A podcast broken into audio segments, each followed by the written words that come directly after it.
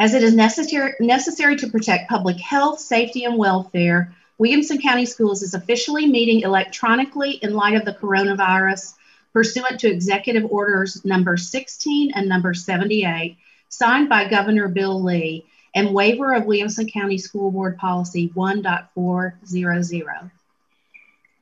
Welcome and board members, will you please record your attendance via a roll call vote?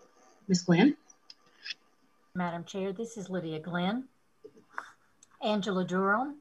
Angela Durham, present. Dan Cash. Dan Cash, present. Elliot Mitchell. Elliot Mitchell, present. Brad Fiskum. Brad Fiskum, present. Jen Aprea.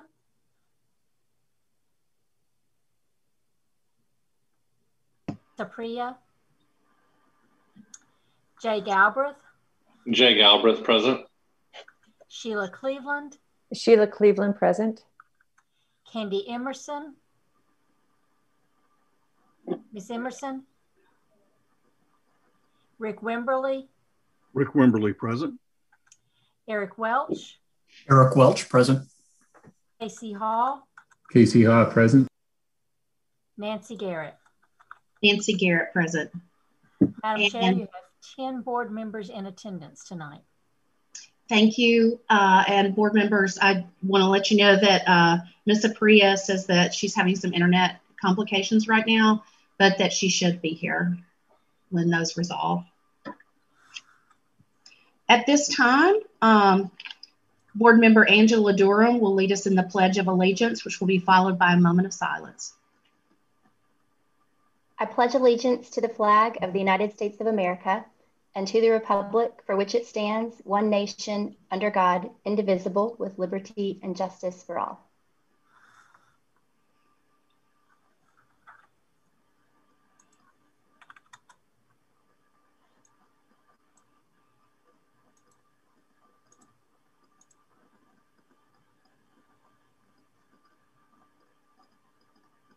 Thank you, board members. Ms. Glenn, I do see Ms. Aprea in the meeting. Yes, ma'am, I have uh, marked her present. Okay, thank you so much.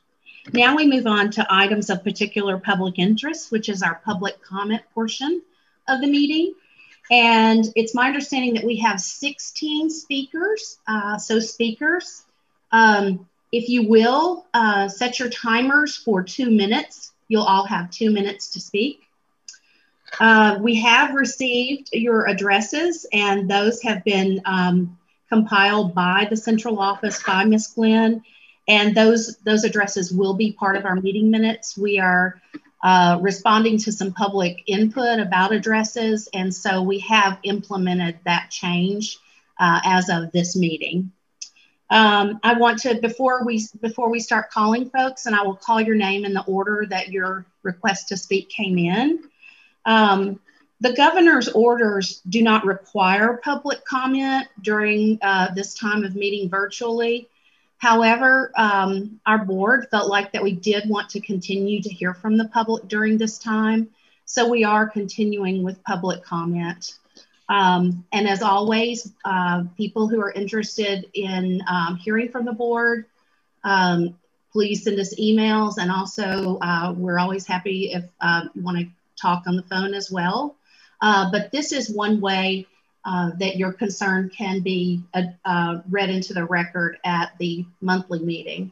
Uh, I want to make sure all the public commenters know that the board does not respond to your comments during this time. It's just a place to register your comments.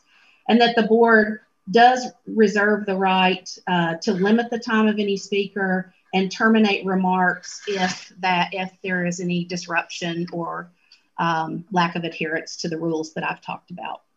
Um, so with that, we will go ahead and hear from our speakers and let me get the first name for you.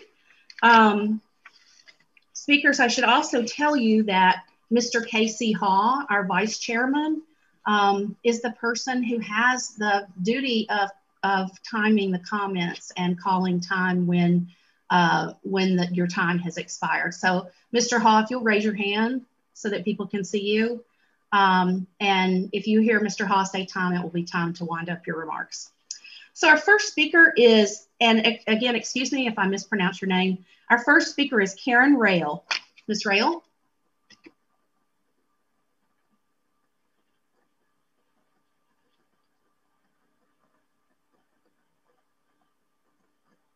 Ms. Rail, if you can hold your, oh, there you go. Great. Got it.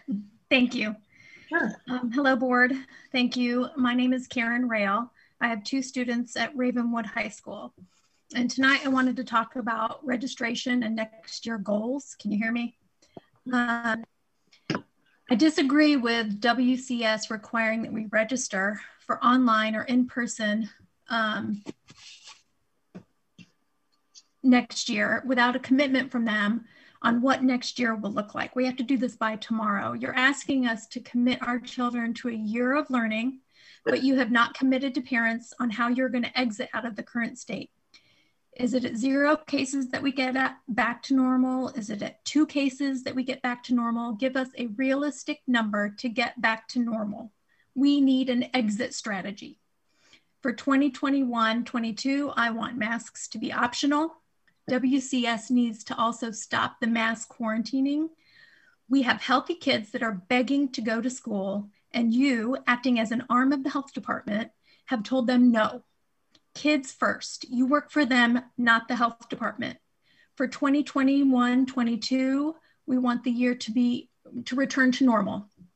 We want recesses, lunches, sports, band, homecoming parades, proms. We want it all back. Everything that was taken away from students this year needs to be reinstituted. We are done. For those not comfortable with normal, there is the online option. Our children are paying the price for this pandemic with their physical, mental, and academic health. Please stop this. The following people have agreed with what I have said this evening and gave me permission to speak on their behalf. Amanda Elliott, two children, Trinity Elementary. Kelly McCleskey, two kids, College Grove Elementary. Allison Hill, one child, Thompson Station Middle. Jonah Elmore, three children, Hunters Bend Elementary, Grassland Middle, Franklin High. Kim Godden, one student, Grassland Middle. Michelle Sutton, two for this fall, Creekside Elementary. Marie Perigo. Thank you, ma'am. Thank you, Ms. Rail. And if you, uh, Ms. Rail, if you know the district that you live in, uh, the board is asking me to know districts since we're not asking for addresses. So, uh, Ms. Rail, if you can tell us what district you're in, and then other speakers, if you can also tell us if you know. And if you don't know, that's perfectly fine. I do not know, but we're zoned for Sunset Elementary, Sunset Middle, and Ravenwood High. All right. Thank you. Our next speaker is Harmony Kennedy.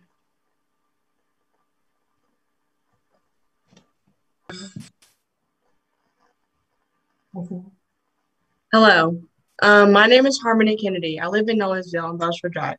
I am a ninth grader at Nolensville High School. During the years I have been in WCS, I've experienced countless acts of racism. When I was in the sixth grade, a boy came over to me in the cafeteria and called me the N-word. I reported it to the assistant principal. She did not hold the she did hold the boy accountable, but she also told me that this is going to happen throughout my school career. I thought to myself, this response was completely unacceptable because why should I be expect, expected to just get used to racism? Another incident happened in seventh grade. One day in class, several of my classmates called me ghetto and ratchet because I had braids in my hair. When I reported the incident, the teacher tried to portray me as the angry black girl, like I was the problem. Later that year, a student held me back, told me to go back to where I came from. I didn't know why people kept coming up to me and making these racist comments. I felt angry, hurt, and like something was wrong with me. Your little sister has been called a monkey by one of her classmates. I never want another student to experience what my little sister and I and many of my friends experience as students of as a student of WCS. I hope me speaking to you all will help bring change to this district. Thank you. Our next speaker is Jada Morell.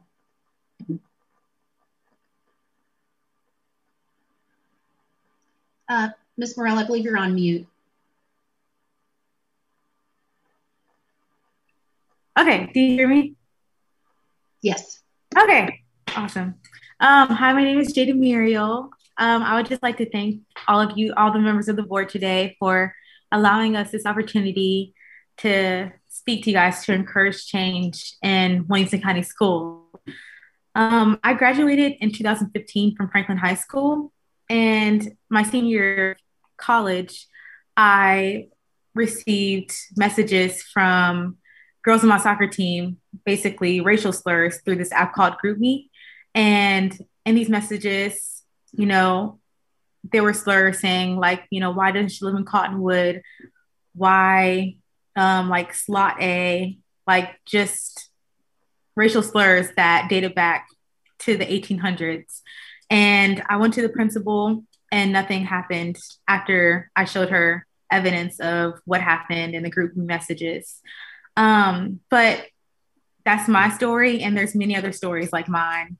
And I'm just here today to ask the members of the board to hopefully consider keeping the consultant past July.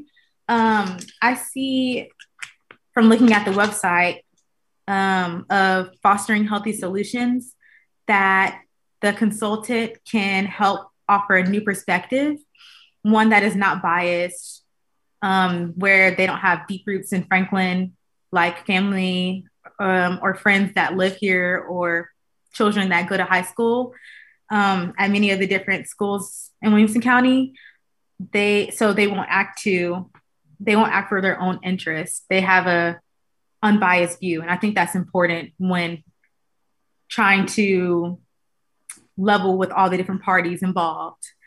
Um, I also think I think it's a great first step in trying to implement change in Williamson County because obviously we all know now that there is a problem and that needs to be fixed. And I think it's great to have a professional trained to that specializes in cultivating a system that will help all students um, feel welcome. Thanks. Time, ma'am. Oh, I'm so sorry. No, no okay. Problem. Thank you. Um, thank you. Our next speaker is Jessica Cordova.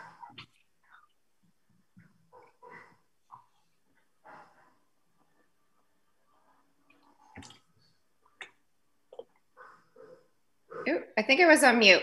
I'm sorry. Um, my name is Jessica Cordova, and I am a parent of a student at Thompson Station Elementary School. And um, kind of shifting gears a little bit, um, my concern is more so regarding next year and a, a, hope for return to some sort of normalcy um, now that our active cases in Williamson County have been holding steady despite the fact that the mask mandate has been lifted. Um, you know, there really has, even in the past year, been no real large scale data that masks um, are effective in um, actually preventing the spread of COVID. Um, so I'm really here to advocate to lift the mask mandate for our children in Williamson County um, next year, um, because as of April 5th, all Tennesseans over the age of 16 will have access to the vaccine. And, you know, the data is really showing that um, the most recent from the CDC as of March 19th um, is showing that there is no real um, compounding evidence that we're seeing transmission from student to student and student to faculty in our schools. Um, so really, if we can push to make masks optional for our children next year, um, it, to make recess um, more normal so the grade levels can all go out together and don't have to be separated. Um, and also so that the students can have lunch in the cafeteria um, rather than in the classrooms. And again being separated um, my second grader has had a real hard time because she has made a lot of good friends from her class last year that she has not been able to see as frequently this year. Um, i think it's really separating the classes. Um, so really we're just trying to push for more normalcy um, 10 seconds how, yep so thank you. thank you our next speaker is sharon blunt uh, Nancy, we do not see Miss Blunt. Okay, thank you. Um, following Miss Blunt, April Zenos.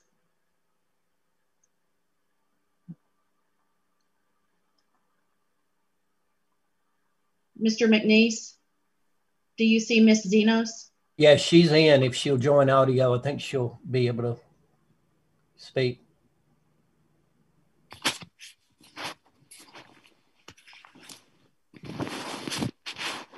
Ms. Zenos, if you would click off, um, click that microphone icon, please.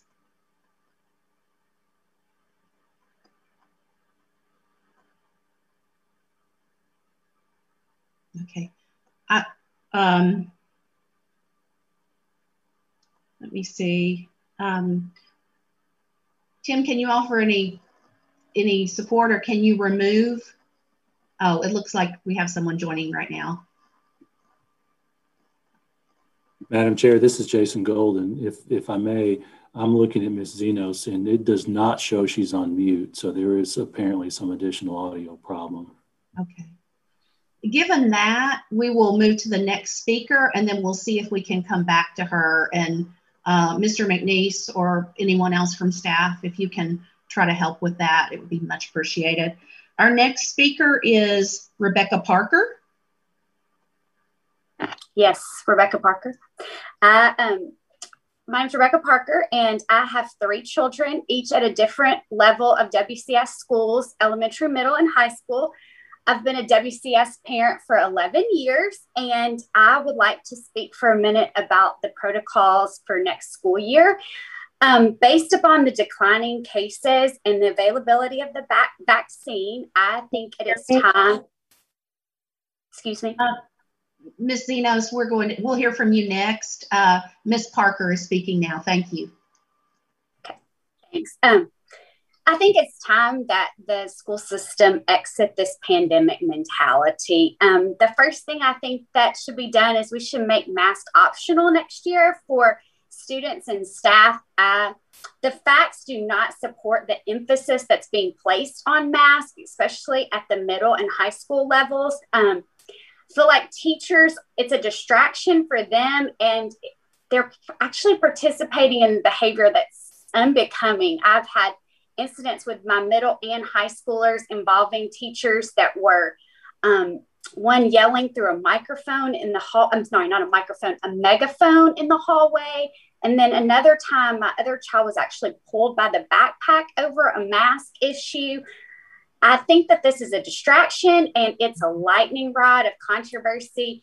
And I just don't think that um, the facts support the mask wearing. And it's also a symbol of fear. The next thing I'm hoping that you will consider is um, the quarantining, hoping that that can be an option. I know we've all gotten the dreaded lice letter in the past. And um, I think a shift to maybe moving to where we find out that way about COVID that you've been exposed, but it does not result in healthy children staying home and not being able to learn in the environment that was chosen by their parents for them to learn. Um, I'd really like to know how many students that you quarantined were ha- tested positive from COVID. Um, from what I understand, it's statistically insignificant. So I think it's time that the quarantining be an option, but not mandatory and keeping healthy students at home. And the last 10 thing seconds, I was, ma'am. 10 seconds. ma'am. Oh, yes. I hope we can return to a normal school year. I hope things like field trips, lunches in the cafeteria, and lunches with your parents and consistency across the schools will be considered next year. Thank you. Thank you. Our next speaker is April Zenos. Uh, Ms. Zenos, if you'll come off mute. Thank Hi, you. can you see and hear me? Yes. Okay, so thanks for letting me speak today.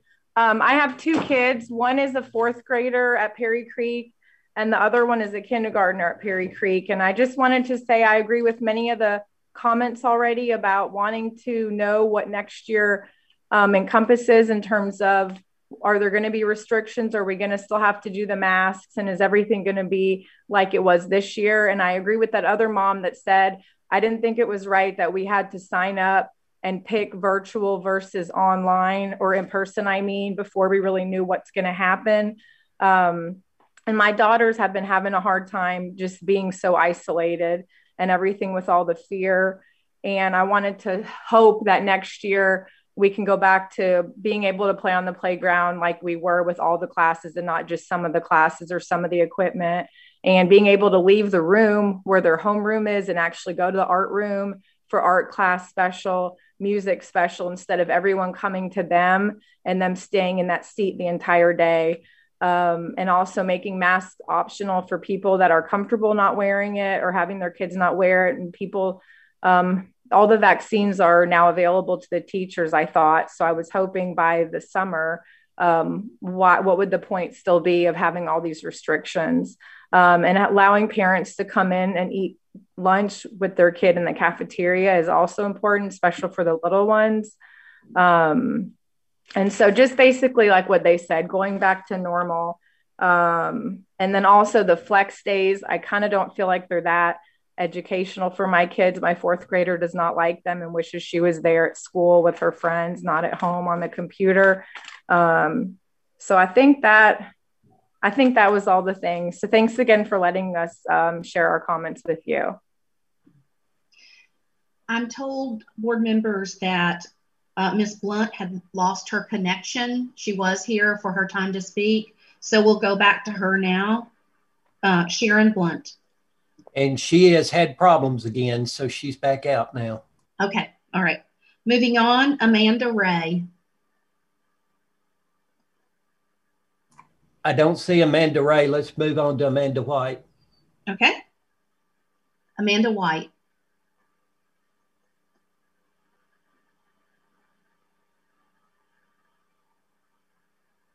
Ms. White? Not showing that she has audio. Okay. All right. Let me make a star there. Um, the next speaker is Shanera Williamson.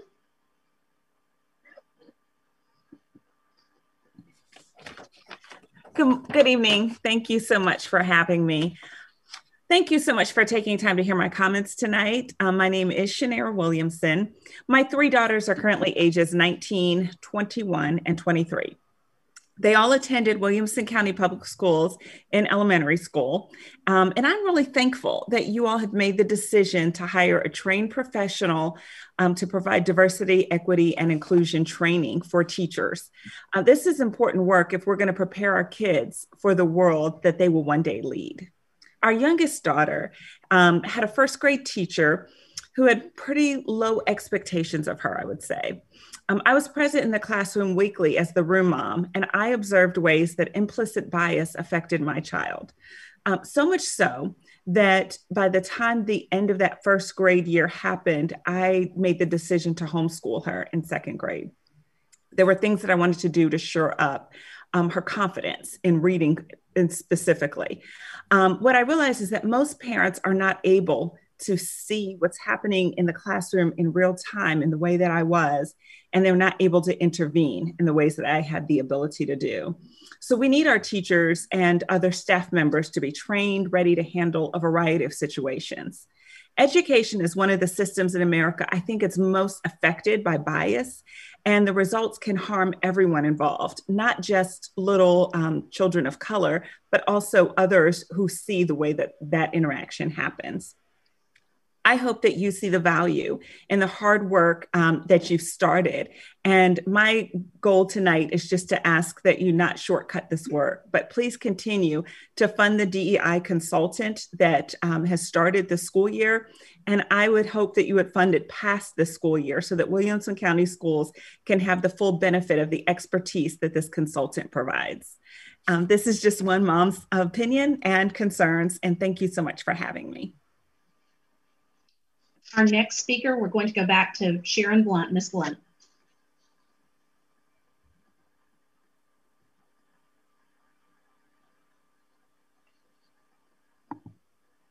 Ms. Blunt.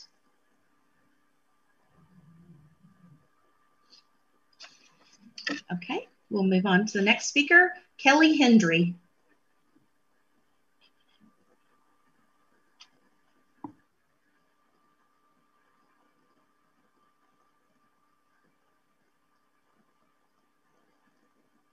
Ms. Hendry? She's joining. Okay.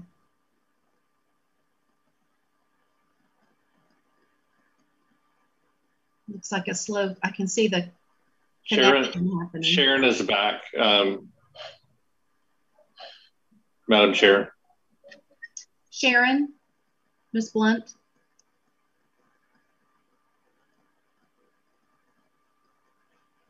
Ms. Blunt, can you come off mute, please?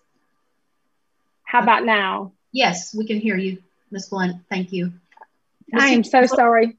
That's okay. I'm sorry for the difficulty. Yes, thank you so much. Um, I've requested my time to speak tonight as a concerned mother of three. Um, okay, thank you. Um, um, I,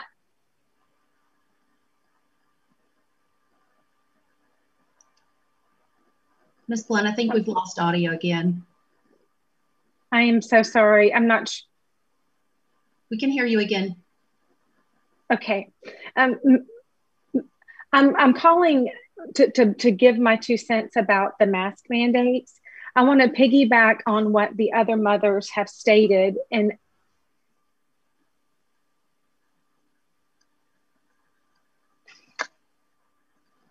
What about now? We can hear you again. Yes. And it looks like we've lost you again. I'm to go to Kelly Hendry now, and then um, we'll see if we can get back to you, Ms. Blunt. Ms. Hendry, if you'll please come off mute. Okay, can you hear me? Yes, we can. Thank you. Hi. Hi. So I'm Kelly Hendry. First, I just wanted to start off and thank my board member, Dan Cash, um, for listening, responding to my emails and my calls, and being a strong voice uh, for District 2 and Williamson County school families. I have three points. First, um, masks. I'm asking that these be optional for the remainder of this school year. So, yes, the last nine weeks and all of next school year, 2021 to 2022. Two, seniors. I have a senior this year. Um, it's been um, quite the year for this graduating class. I um, the graduations are outside on the football field in two months. Therefore, they're outside, they're not inside. We've seen active case numbers continue to steadily decline. Um, as it continues to get warmer, we're going to continue to see that. Right now, they are limited to four tickets per family, per student. Um, so I feel like we either don't need to limit the tickets or we need to allot each student more tickets um, as they can spread out. It's outside. It's a it's a large venue. I, I've I've spoken to quite a few families that have a large family and one parent is not going to be able to go or a sibling is going to or siblings will miss uh, graduation because of this. I actually have a graduate uh, from the class of 2018 who graduated on the football field at independence and there were no limited tickets and there was plenty of room to spread out um, and do it safely. Um, so i'm asking for either more tickets or don't even limit the tickets um, my daughter's only set of living grandparents are devastated that they don't get to celebrate her graduation in person. I mean, it's been a challenging year for the class of 2021, and they've missed a lot of fun memories. Uh, my daughter's seconds, my daughter's actually in three choirs at her high school, and she's only been allotted two tickets for those choir concerts.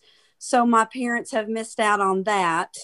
Um, I know basketball parents were allotted uh, four tickets per student athlete, and that's inside as well. So um, my parents have missed out on her solos in her choir concerts, and now they're going to miss out on her graduation.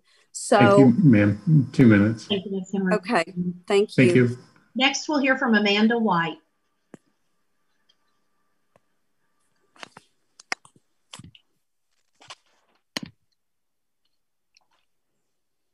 Ms. White? Hello, can you hear me? Yes, thank you. Please go ahead. Hi, thank you so much for giving us an opportunity to speak tonight. Um, I have a seventh grader at Woodland Middle and a fifth grader at Clovercroft Elementary. Um, I am here just asking for a normal 2021 2022 school year on their behalf, on many other children's behalf.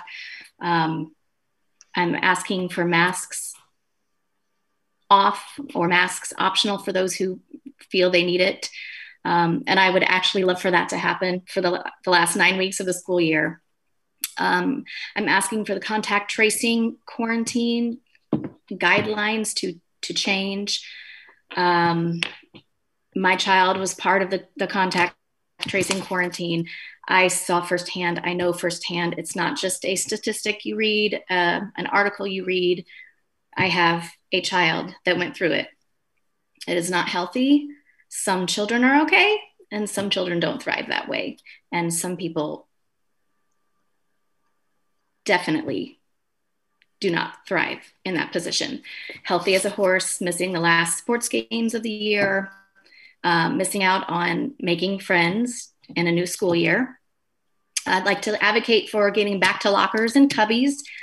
Um, the rite of passage to middle school is a locker. It's everyone's joy entering sixth grade. Uh, also, I would like for them to stop carrying the heavy backpacks and be able to use the lockers and cubbies. Lunch in the cafeteria so they can see each other's smiling faces and hear laughter and just have that small time together, lunch and recess, just to let loose and be kids. Um, this is as serious as hearing the words, What is the point to this life? I don't want to do this anymore. Um, it's not just shuffle along, come on, kids are resilient. Some kids are not resilient. Um, it's got to end this full blown production of the opposite of normalcy. We've got to get these kids back to normal and consistent. Um, 10 seconds, ma'am. Yes, let's stop stripping the joys of these children, give it back to them, and let them thrive. Thank you so much. Our next speaker is Karen Hensley.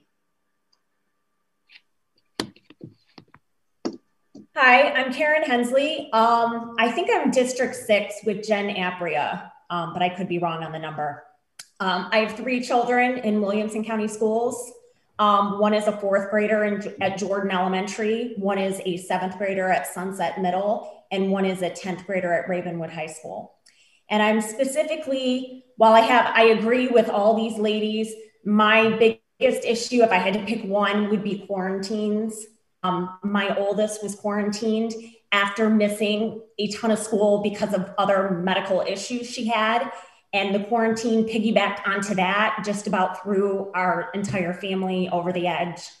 Um, as much as I don't feel that the schools are equipped to to provide that bridge that gap for um, continuing education, she both when she was sick and when she was healthy and quarantined, she was doing mostly self teaching. Um, I saw the ups and downs, and the it, it, it's very frustrating from a parent's standpoint because you're trying to help your kid, and there's I felt very powerless.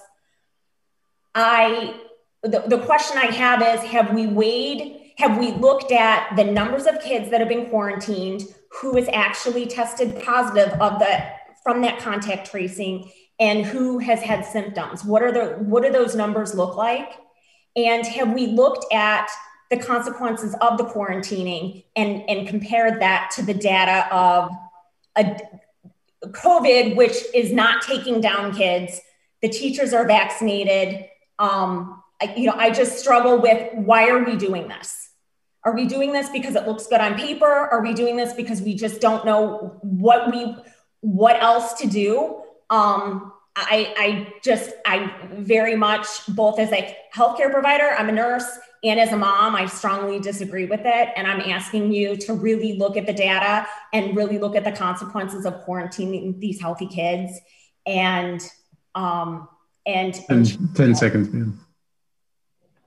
Thank you. I'm going to go back to Ms. Blunt now. Sharon Blunt.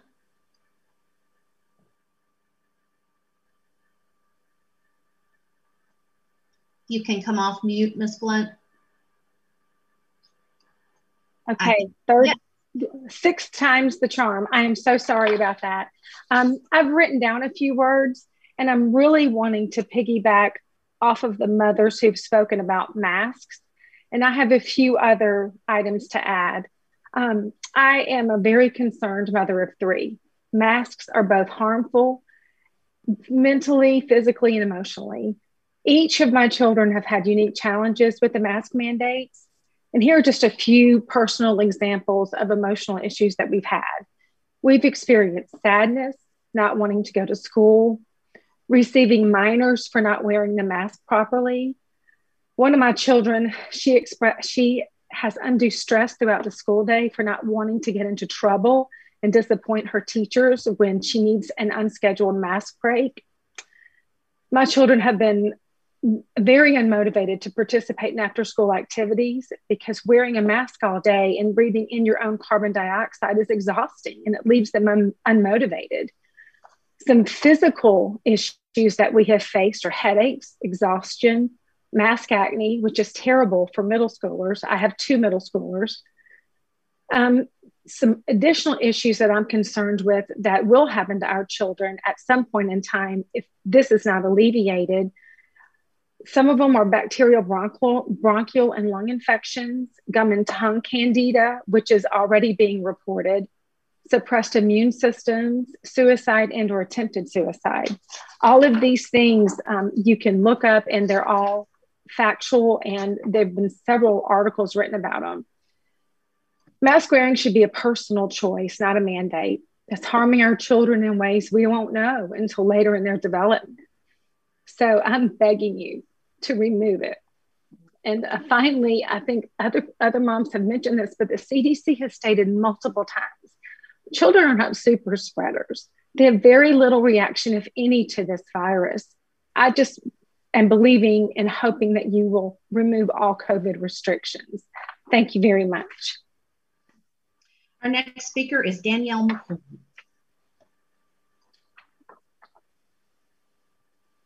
Hi there. Thank you for giving me time tonight. Um, I have two things that I want to talk about tonight. I am um, in District District 2. I have four children who will attend Thompson Station Elementary School next year. Um, and we've been there for three years already. Um, I have to say, I am I'm excited about the diversity team coming in. I think that it can be a great thing with everything going on in the world. I, as a, a parent of these four boys, though, I would like to ask that um, that we as parents can see this curriculum before it comes out. Um, I would like to know is critical race theory is will that be included um, just as an example and I, i'm just asking because there are so many different aspects of diversity. So i want to make sure i approve of what my child is actually seeing before i expose them to that. So i can make the proper decision for my own children as to where i would like to place them in in school. Um, so I, I would ask for that. And my second topic is our flex days. I just ask that we've been in, we've had a full week of school for two weeks since Christmas, and this is affecting our children. Kids are missing out at the high school level on, um, say they're they're just skipping over algebra, going straight to geometry geometry because there's not enough time. Um, the young kids, my two little kindergartners get on Zoom for 10 minutes and that's all they do all day. And then there are also children out there who have parents that both work, which I and my husband do work, or a single parent who can't help them with these packets. So they're just not getting them done. These things are, are very sad. And now that the numbers are coming down, I just ask please, that we take these flex days away. I so appreciate the teachers. Oh my goodness, so much at Thompson Station. Mr. Bohr, Tina Aaron, um, all 10 of the seconds, ma'am. are have been amazing and i thank you for that and i get why you've needed the days but going forward i please ask that these are taken away thank you our next speaker is robin steenman hi first time here i'm district 12 um, i hear you on the mask and the social distancing i have to say that my daughter's actually been going to a private school with no social distancing and no masks for the entirety of the year with no shutdown days. And we've had zero COVID cases. So if that could be a data point for you guys. But I have a kindergartner and I have a four year old and a five month old. And my main concern is the adoption of diversity, equity, and inclusion to include the 1619 project, critical race training, intersectionality, um, California is presenting ESMC, which is an ethnic studies model curriculum. And that will be rolled out at the end of this month. And it's going to be paraded as a blueprint for the rest of the country. And trauma based pedagogy, which actually teaches kids with via emotional trauma. Um, my point is, I know you guys have started down this path. And if you give them an inch, if you give one inch to this kind of teaching, then you're going to subject yourself to the whole spectrum. It's just going to keep continuing to slide. And where does it stop?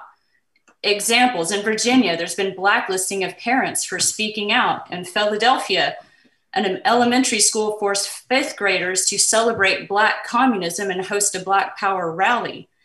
In Wake County Public Schools, North Carolina, parents, according to teachers, should be considered an impediment to social justice. In Arizona, they provided an equity toolkit that painted babies are racist at three months old. In Ohio, I've yet to find out the school district, but CRT, critical race training theory, had to be removed from the curriculum because the students were literally turning on each other. In uh, William Clark in Las Vegas, a high schooler filed suit against his high school for attempting to force him to label himself as an oppressor when he has a white father and a black mother.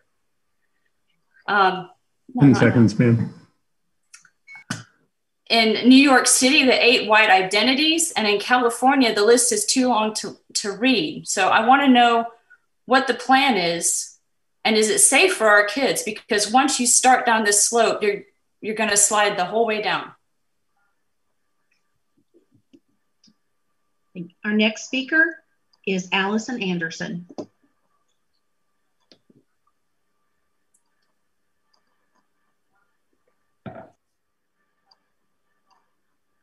Ms. Anderson, if you'll please come off mute. Ms. Anderson, can you hear me?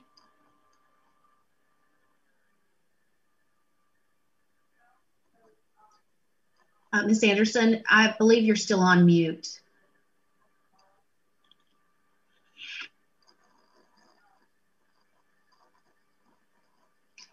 Mr. McKnight, we seem to be having some audio issues with Ms. Anderson. So I'll go on to Rachel Weaver right now, and then we'll see if we can get Ms. Anderson back in. Hi, Ms. my Weaver? name is Rachel Weaver. Can you hear me? Yes, thank you. Please go ahead. Hi. Um, I think I'm in District 11. Um, I'm not quite sure. So I have four children in Williamson County Schools. I have a senior, a freshman, a sixth, and fourth grader. We moved here in September from a different state with the sole purpose of resuming in-person school. I followed the metrics over the summer that this district was put. Ms. Weaver, I'm sorry, we've lost your audio. Can you, let's see if we can hear you now.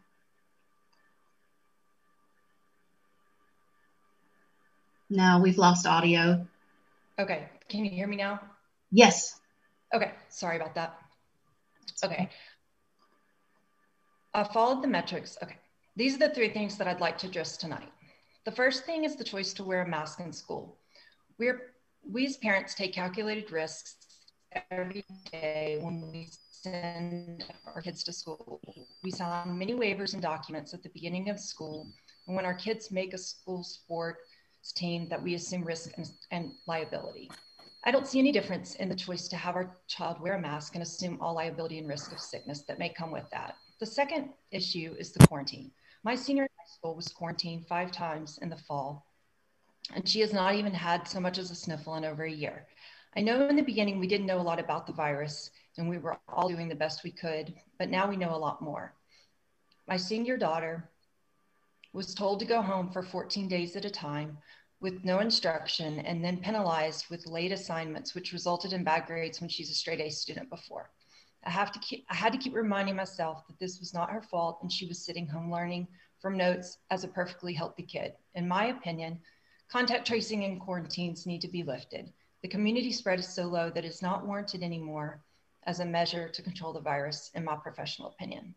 I'm not going to complain without um, trying to offer a proposed option for others that feel the same way.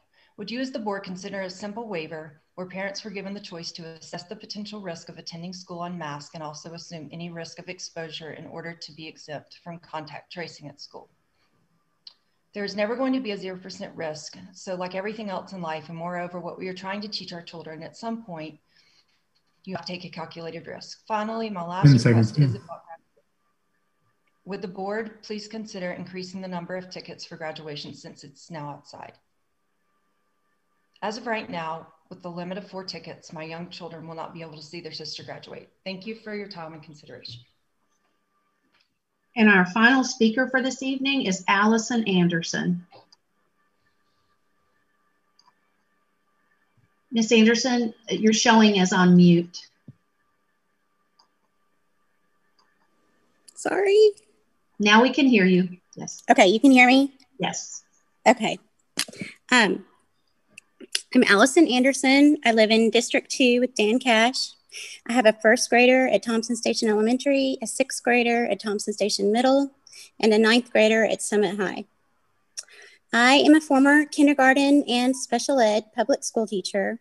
Um, I taught special ed across all grade levels, and I hold a master's degree in marriage and family counseling with many years of experience with children. During this COVID era, my single greatest concern has been the mental and emotional well being of children and adolescents, not just in the here and now, but their well being well into the future. Contrary to popular belief, suicide rates are not the highest in the cold, dark winter months or around Christmas or other holidays, but the highest suicide rates um, occur in the month of April, May, and June. And it's usually two to three times higher than suicide rates in December. We're quickly approaching those months. We know that COVID restrictions, quarantines, cancellation of extracurricular activities, and mask mandates contribute to these increases in mental health incidents among children and adolescents. I myself have a child who begs me to switch to online school simply because the mask causes so much anxiety and distracts them at school from focusing my husband and I really struggle with knowing which, with deciding which learning environment would be best for this child simply because of, of mask mandates. Pediatric emergency room visits from um, April to October of 2020 um, were down significantly for injuries and illnesses. However, emergency room visits were significantly higher for mental health incidents um, they increased as much as around 25% for ages 5 through 11. So even elementary schoolers are seeing an increase. And um, over 30% for ages 12 and 17. And then ages 18 and up, young adults, is just astronomical. Some areas of the country have seen more than triple the amount of mental health incidences. In light of this data, and due to the fact that we're entering into the highest risk season for suicidal behavior. I hope you all consider getting our students' lives back to normal, not for the next year, but as soon as possible. Thank you. That conclude, concludes our public comment for this evening. We'll now move on to the approval of tonight's meeting agenda. Do we have a motion to approve? Getting our students' lives Motion to approve. approve agenda. Motion Elliott. to approve from Mr. I think it was Mr. Mitchell. Is that correct? Yes. Okay. Is there a second? Second. Second from Mr. Welch. Is there any discussion?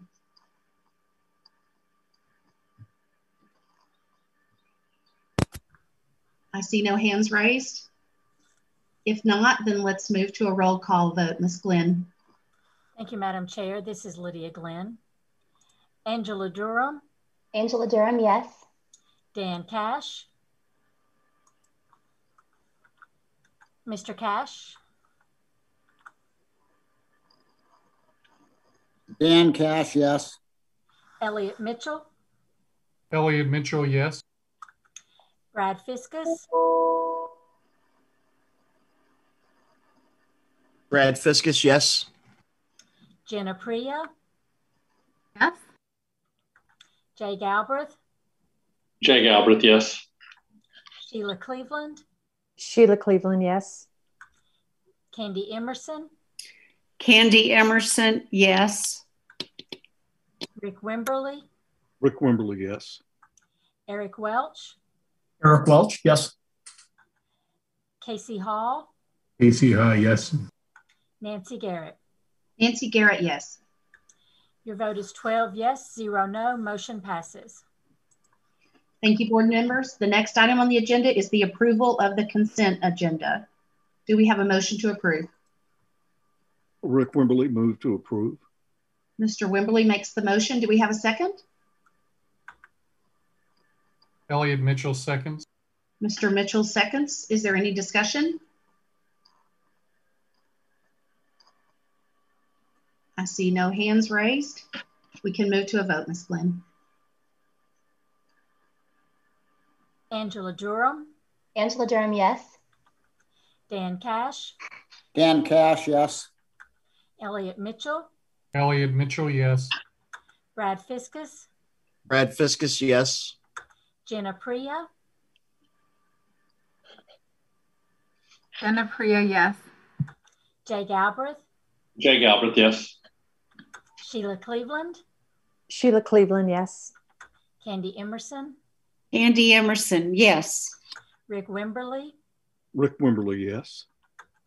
Eric Welch. Eric Welch, yes. Haws. KC Haws, yes. Nancy Garrett. Nancy Garrett, yes. Your vote is 12 yes, 0 no. Motion passes. Board members, with the approval of that consent agenda, you've approved the February 15th, 2021 school board meeting minutes and also the Franklin High School replacement of gymnasium floor and revised logo on the multi-purpose field. Our next item is communications to the board. And I'll turn this over to our superintendent, Mr. Jason Golden. Mr. Golden. All right, thank you, Madam Chair, and uh, thank you, board members, uh, for being here tonight. Uh, you all know that we just finished our spring break, and uh, I'm I'm so excited that we are in the fourth quarter. and uh, and uh, yeah, this has been a pretty incredible year so far. And I will tell you, I'm just so impressed with the skill of our teachers and the the efforts of our students through this time. And you guys know we're in a pandemic, uh, and it's really been impressive to to see what um, our folks are doing. Uh, I will tell you that uh, I, I still hear from time to time from families moving into the district that they've they've moved here from an area where some of their for some of their children still haven't been in school, uh, actually on campus uh, through the year. Um, and I'm really proud of uh, what our staff has done uh, through this year in, in pushing, pushing, pushing those efforts uh, to, to do what we could to keep our students on campus. It hasn't been perfect. Uh, we've had some times where we haven't been able to be on campus, but but the, but the effort uh, has been there, and I think it's been worth it so far. Um, as you all know, especially this year, it seems like things change uh, daily. Uh, since our work session last Thursday before spring break, uh, we have had some changes uh, already, and I want to give you an update on those. I'm going to keep this fairly brief, especially compared to our work session, uh, and, and, and tell you a little bit of what you heard uh, through some through some media sources. This, the uh, CDC uh, did um, receive some research related to social distancing, and we mentioned to you at the work session that that had that had occurred, but there have been no changes yet from the CDC or the state health department. Friday afternoon, uh, last official day of spring break, at around four o'clock, uh, Gary Anderson received an email from the state on what they call the list serve uh, where they, they published uh, some detail from the health department uh, regarding some changes. I want to give you a brief uh, report on those changes that they are making to their processes. Uh, and it's going to be a nutshell, it won't be the detail. Um, but uh, but um, the basics of what we have learned from them is that at the elementary level, the six foot social distancing um, standard is being reduced to three feet if students are wearing masks. Uh, and at the middle and high school level, it's the same standard based on whether a community transmission rate is at what they call low or I think moderate, uh, not high. And so they have reduced uh, in, in many circumstances that, that standard of six feet, 15 minutes that we've heard for the last few months. And you all may remember even prior to that, it was six feet, 10 minutes. And so there's been another change. Um, we're excited about that. Um, Mr. Anderson and, and uh, his staff met today with the health department, with a local health department, to talk about the uh, the implementation of that state standard and, and what that means. Uh, and I want you to know, of course, they just had their first meeting today, and, and, and uh, Gary is available if you have any questions. But I want you to know some of the specifics about what we're going to be working on over the next few days. This is, I think, relevant to what um, some of the questions you've actually received from some of our some of our uh, great parents er, earlier today. Um, we're going to be looking at how we can improve elementary mobility in our buildings. Um, you, you all know that many of our schools uh, have been have, have kept those classes together at the elementary level. We believe that with this change, especially at the elementary level, there's some potential for us to make some changes uh, this quarter uh, with that mobility. And I'll give you a couple of, of specific things we're going to look at actually moving to an art classroom, moving to moving to music. Um, some of our some of our schools have not physically been in the cafeteria based on student numbers and capacity in the cafeterias. We're going to go back and review those, uh, and that's going to be some work over these next few days to see how we can take that next step uh, um, towards um, towards operating within the CDC and health department guidelines uh, safely and still give as much uh, flexibility and freedom to our students as we can. At the secondary level, we're going we're going to uh, um, analyze and see what we can do uh, to to address potential change in our outdoor activities. Uh, and there's actually a reference in the CDC, uh, well, actually in the State Department, State Health Department guidelines related to um, outdoor activities with a strong encouragement to do what you can outside. Uh, and we're going to evaluate um, what we can do with uh, with attendance and crowds at graduation ceremonies because as as you know um, we've moved those uh, weather permitting uh, to to outside um, based on what we know um, related to those the the, uh, the facilities that we were going to, we have historically been using and their need to host other things or restrictions internally where we could not um, use those facilities. We're going to evaluate that, um, the extent to which we can expand um, um, attendance uh, based on based on those new guidelines. Spring sports, likewise, and so we're very excited that this um, that this messaging we received from the state health department on Friday afternoon has opened up, some doors for us to take those next steps uh, towards uh, towards um, again safely um, moderating our guidelines. You also know that after our board work session a week and a half ago, um, we did make the decision to eliminate our temperature checks. Uh, and I want to thank those board members. Um, I know many of you spoke to us about that um, and, um, and, convinced us to do some data collection and some research. Uh, and, and, based on that, and based on what we learned uh, um, from from that, and from from our um, from our individual school communities, uh, it was time. And so, thank you for that. Uh, I will tell you that uh, just as a reminder, the county government is requiring temperature checks at, at the uh, at their building still. That includes our central office. Likewise, TSSAA is still requiring temperature checks. So what we're talking about is as, as students enter the building in the mornings, but there may still be some events and there will still be some events where that is required because we're, we're governed by uh, other entities.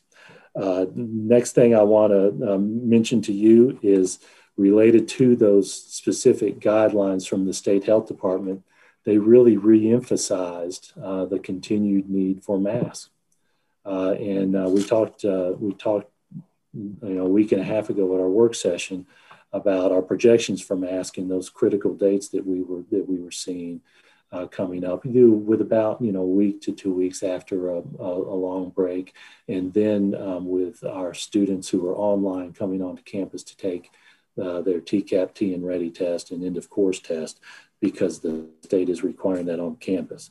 Um, but what I've seen from the information from the state health department uh, that they published on Friday afternoon is realistically, I have to project that more likely than not, we will be um, wearing masks. Uh, we'll still be requiring masks per our return to school plan that you all approved back in July um, through, through the end of the school year. But as we've discussed also, if there's a change um, from them in these next eight or nine weeks, uh, then then that is that is still a possibility. But I just think I need to be frank that I just uh, given that reemphasis uh, from the CDC uh, that, that I think that's extremely unlikely. And the CDC still is recommending that schools require those masks. And again, I want to emphasize uh, that reduction in the social distancing standard is dependent on all those participants actually wearing masks. So not only does it reemphasize that, that, that need from those health authorities, uh, it, it, confirms um, the plan that you all approved that we're at um, um, for this for this uh, school year. I will tell you also, I think it's extremely important um, for us to reemphasize as clearly as I can that we will continue to follow the CDC and state health department guidelines uh, and listen to those health authorities um, uh, as, as much as we can. Um, and and that, that includes this year uh, um, plus next year. Um, right now, you all have approved the plan for, for this year. I'm optimistic about next year. We talked about that at the, at the uh, board work session. And I know that we all have different opinions on that. One of the reasons I'm optimistic is because we do see changes uh, as, uh, as, uh, as the health authorities um, uh, determine that changes are appropriate.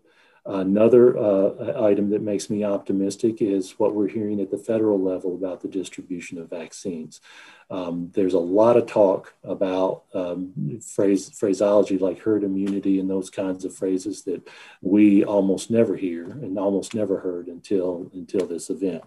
Um, but I will tell you at this stage, as we sit here in late March, um, I can't predict the future. Um, I can be optimistic uh, but I, but what I can tell you is that my intent and my plan is to follow our health authorities' guidelines uh, as much as we can, uh, with a goal that we've had throughout the school year of keeping students on campus. Um, so that's that's a really significant change for us that we'll be working on over these next uh, these next few days. As soon as we are able to make some changes uh, based on that and do do our work internally uh, to figure out what we can do. Uh, we'll, of course, communicate that with you and communicate that with our families. Uh, but we're excited about where we are um, with the future. Um, next thing I, I want to specifically address is fostering healthy solutions. You all know we've made it a point to talk about that as much as we could uh, at our meetings. And I very much appreciate what um, we heard from um, members of the public in public comment uh, uh, today. Uh, and it really does, what we heard from just a few people really does reflect a lot of what I've heard in the community. I've heard from some of our young alumni, and you all know this, uh, that there were times in their careers where they were the victims of discriminatory behavior and they were either uncomfortable reporting it or they didn't see a result. Uh, on the other side, we have heard from folks that are very concerned about um, curriculum and what they're seeing at, at a national level. And I want to make sure that we reemphasize what we've talked about, uh, that uh, about what uh, fostering healthy solutions is doing for us and what they are not. They are helping us uh, do a better job of making and helping our, our students, all our students, uh, feel safe in the environment uh, that they're in when we're serving them at school. all students feeling safe is, is very important to us. And what we've learned over this past year plus is uh, that many of our young alumni and current students and parents have told us there were times when they weren't comfortable reporting that. I am so gratified that we're at a point uh, here in this community that they are comfortable now telling us that. Because just a few years ago, that was a rarity in my experience. Uh, and so I think that's a step forward, and you all making the decision to bring in fostering healthy solutions is, is, is, is another step in that direction. Um, they're going to review our policies. They're going to help us set goals and action steps to help our students be more comfortable and be safer in our, in our schools. They are not creating curriculum for us. Uh, they are consulting with us and helping us walk on this journey to improve how we serve our students. I will also tell you that we have a small frequently asked questions section in our strategic planning webpage uh, that addresses uh, those questions. And so I would always invite folks to, to go to that, go to strategic planning. Uh, and on the right hand side, um, there are a handful of questions that basically reiterate uh, what I just talked about. Uh, we'll continue to update those um, as questions arise. And uh, I know that Ms. Garrett is going to actually talk to you at least briefly about some scheduling uh, issues related to that. So that is my um, brief update uh, from a superintendent's perspective. Uh, we're really uh, excited about where we are this fourth quarter. Uh, we see growth and change on the horizon. Um, we're not out out of the woods yet, um, but but we're making some progress on the on the COVID front uh, and on something that I think is going to be a very long term um, growth um, journey for us with um, how we serve uh, our diverse student body. So, Madam Chair, of course, I'm open to any questions that, they, that, that uh, anyone may have. Madam Chair, you're on mute. Thank you. Stay ahead of myself there. Board members, if you have any questions, would you please raise your hand in the chat?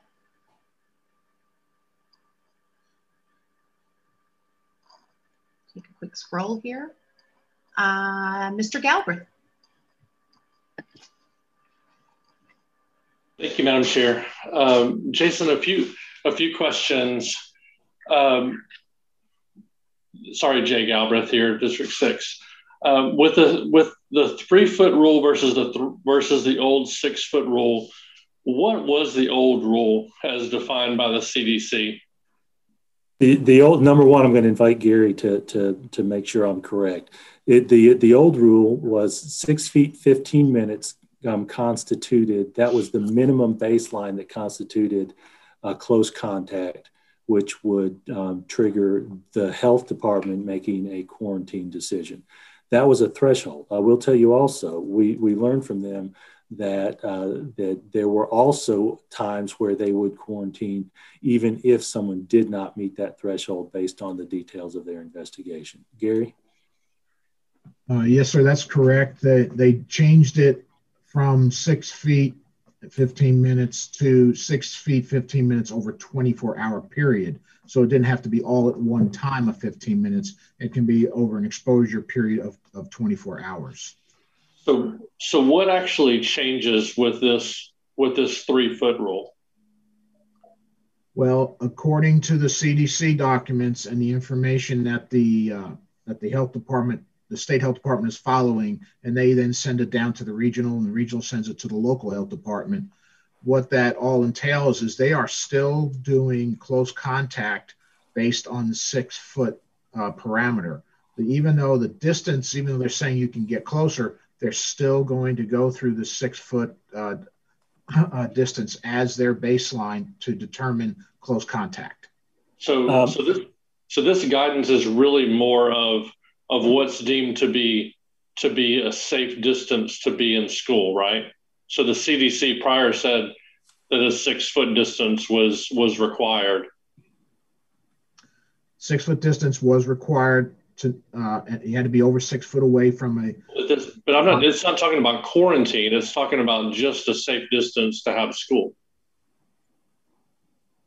Uh, they're saying you can you can be three feet apart. So if you don't, if you're if you're putting distance and quarantine don't come in play together on this three. The distance doesn't doesn't play the same as the quarantine.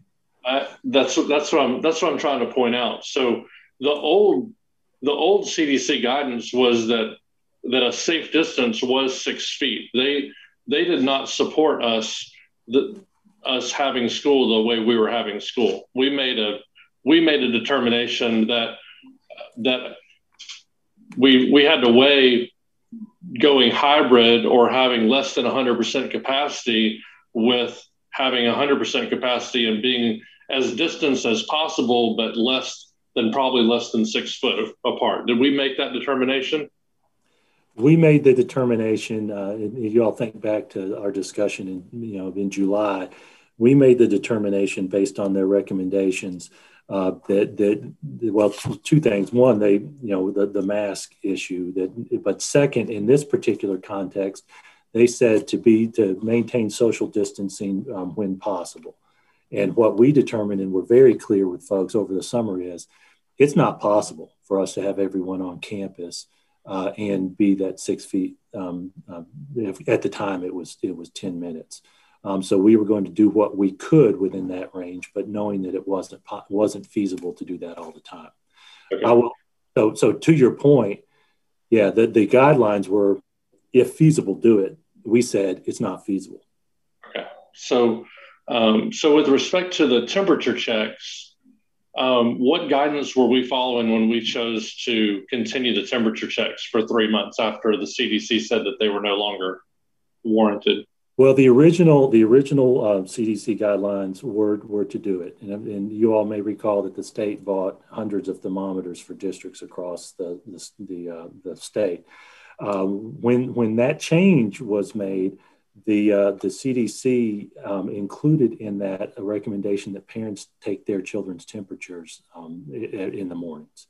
Uh, we were already set up for it uh, locally. It was it was feasible the county had uh, it, you know was still doing it it was was doing it and is still doing it at their buildings uh, we determined that because we had it in place uh, and and uh, and it was feasible and doable that it still made sense for us to do that rather than put that expectation on our parents and but you said the reason that you that you discontinued that was was largely in part um, was largely due to the to the data that we collected to say that that show that that was not a worthwhile effort. That that yeah, that's that's right. That that it was that there was no need for that um, uh, based on based on the data that we've learned. So we have the ability to collect data and make decisions, um, irrespective of the CDC. We done, we've done it. We've done it with we've done it with the three foot rule or the six foot rule. We made a determination that that we couldn't we couldn't accommodate six feet, but having kids in school was better than not having them in school. Um, and then we determined based on our uh, collection of data that that the temperature checks were no longer needed. That's right. The CDC recommendations for for uh, um, close contact for proximity was if feasible. We determined it wasn't feasible uh, to, to do what they recommended and made decision made the decision to to have students on campus, even though it wasn't feasible.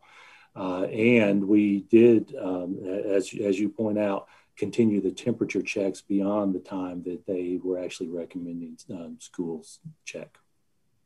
So when, so do we, don't we have enough data um, over, over the course of time, over a half a million quarantines or so, or quarantine days to, to determine that, that the transmission rates of um, of these quarantine students is, I mean, I've, I've heard anywhere from one and a half to 3%, something like that. Um, like, don't we have the ability to, to know, to know that, that, that especially now that the CDC is saying that three, um, that three feet is adequate, um, you know, can we, how, how do we implement a, a three foot limit um, for quarantines because that would um, that by I mean with with the combination of our teachers not not quarantining uh, or our vaccinated teachers not causing our our, our healthy students not to quarantine um, by virtue of their vaccination.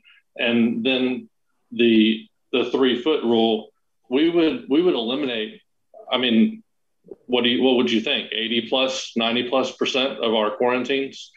Mr Golden, get, get, yes ma'am if i can make a quick point of clarification here um, I just I just want to remind the board that um, that these guidelines have just been received, and there's a lot of conversation going on right now with the health department. I know that the staff has had several meetings today about, you know, how how can we apply these new guidelines? What do these new guidelines really mean? So I just want to make sure that we all realize that you know, staff may not be able to answer all of the questions that we have for them tonight. And so, um, Jason and staff, I just want to make sure that, that um, as always, you feel comfortable to say, I don't know the answer to that right at this time because we got these guidelines at four o'clock and we've been looking at them all day, but we will, we will inform the board and the public when we can.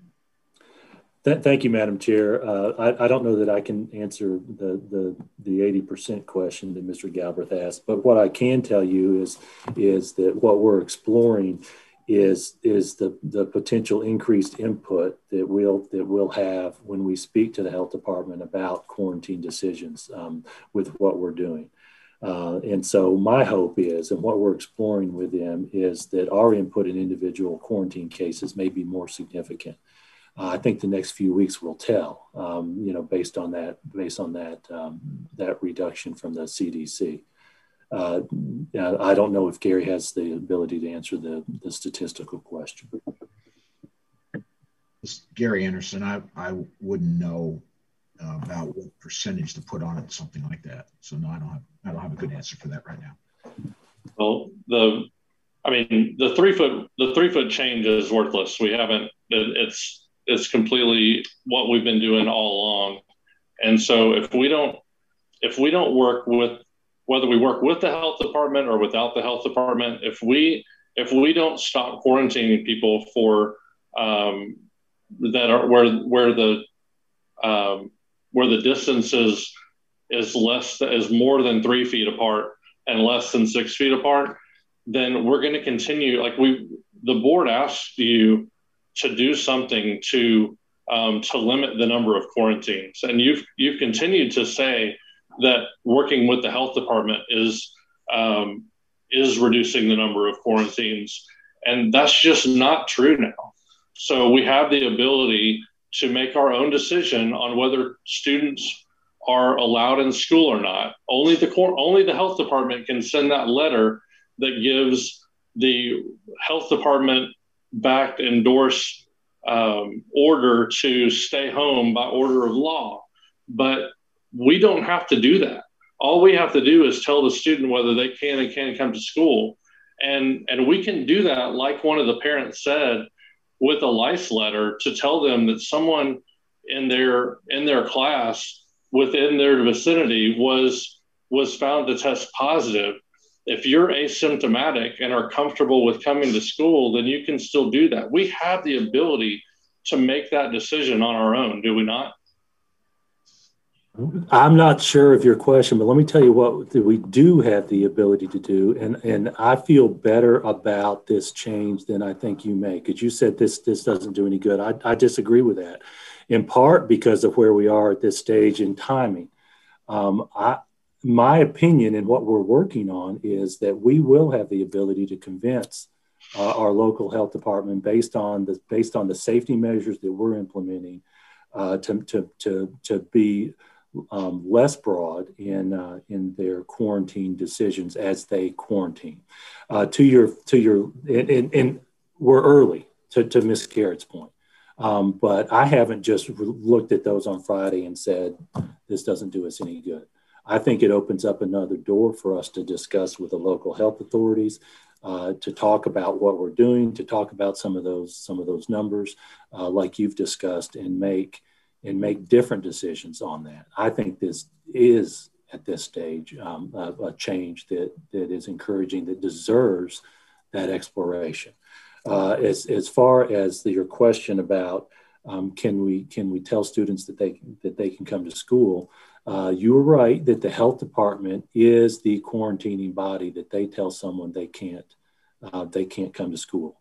Uh, as superintendent, uh, um, when when uh, when a health authority has made a decision that someone needs to quarantine, um, it I can't uh, as a as an education professional say, I know the health department has told you that, but come on anyway. No, I'm not. I'm not. I'm asking the opposite. So Okay.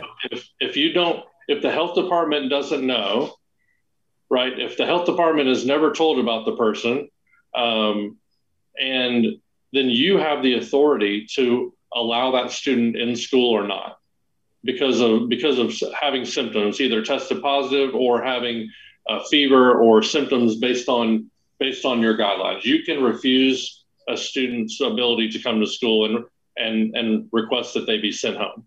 Okay. You do I, it every day. I think I know what you're. I think I know what you're saying, and so and hopefully this answers this question. Um, when someone is sick, we take them to the nurse or to the office and say, you know, call a parent or a guardian and say, you need to come home and pick your child up. They're sick. Uh, um, we have not quarantined or told anyone you have to go home now because we think you were in a close contact. Uh, we haven't done that throughout this year. We have told people, hey, it's possible you may be. You may remember some of those early months uh, um, when, when the health department was there. But we haven't been telling anyone you have to go home because we think you were um, exposed to a positive case. That, that has been something that, that has been in the exclusive purview of the health department throughout. I do know that there have been school systems who have done that on their own.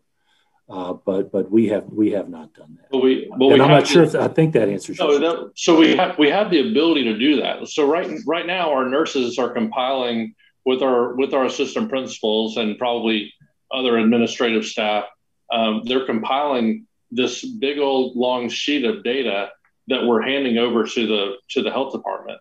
We could use that same sheet of data and and determine who can and can't come to school. I just want to make sure that we're we're legally. If I, I'm not I'm not asking if you want to do that, but under our legal authority allows us to do that. Could we tell someone we believe that you are um, a close contact and therefore you need to go home? Yes, we could do that. Right. We can't tell them that they can't go anywhere else by order of law, by order of the health department. Only the health department. That's a quarantine. We're just telling them that they have to go home and can't come back for a certain number of days. Right. And so, and and we and we could base that on what we all know based on our based on our data and based on what the CDC says that a three foot distance is a safe distance. Like regardless of whether they're changing the quarantine determination or not, we could base our decision whether to allow somebody into school based on that three foot distance instead of a six foot distance. Is that correct? We could do that. I think what you're saying is the same thing that I just answered, which is we could tell somebody we think you were close contact and therefore you can't come to school. Yes, we can do that. I don't think that's a good idea, um, but yes, we could. We could do that. Why do you not think? Why do you not think that's a good idea? Why, nurses so so I try to I'll try to be as blunt as, as I can. Why would we overstep and make decisions without the health professionals doing it? Why would we, in essence, tell somebody to get out of the schools when the health department hasn't told them to? I just don't understand why we would do that.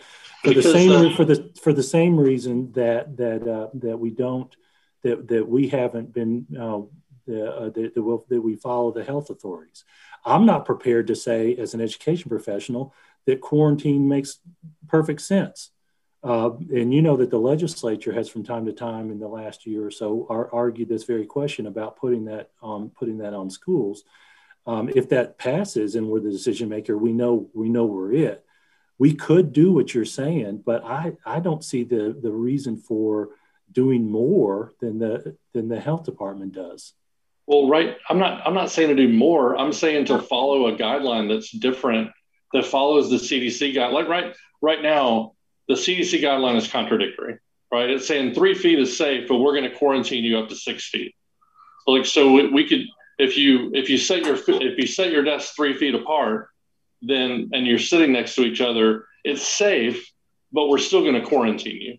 Like that doesn't make any sense. And we have the we have the intellect our nurses have the intellectual capacity to understand that that doesn't make any sense and all it's doing all we're we're we're basically allowing the health department to determine our educational ability right so we're we're allowing them to to quarantine 20, 15, 20 people to ever, for every contact, even though a very, very small number of those ever test positive or shows any symptoms. And we know that by data. So why don't we, I mean, why can't we go back to the lice warning and, and we notify the parents that they, that there is a, that there is a communicable disease found in their, um, in their classroom in close vicinity. If you have, if you have lice, if you have um, any symptoms, please don't come to school. But if you don't, just consider it a warning and be on alert for the next two weeks to know that you might have been exposed to that. Madam Chair, may I call a point of order here? Ms. Ausbrooks, is that permissible? Yes, it is. Okay. Please. So, so, so I, I guess my point of order is this: we, we do have an agenda to continue on and follow, and and I believe Mr. Galbraith has had an opportunity to ask his questions to Mr. Golden per Mr. Golden's offer of answering questions. But I, uh, I guess I would make the point that it, I feel like it's that that we're venturing down into an area of badgering and argument uh, as opposed to just asking questions. My, my point is, I think we, we want to remind us that we have an agenda of voting tonight on items as well. This is not strictly just a, a work session. May I continue? So, um, Chairman Garrett, this is Dana Ausbrooks. I do think it is an appropriate time at eight o'clock. We've been going since six thirty to take a break. I would appreciate a comfort break. Okay. We can take a break here and we'll we'll come back in 10 minutes.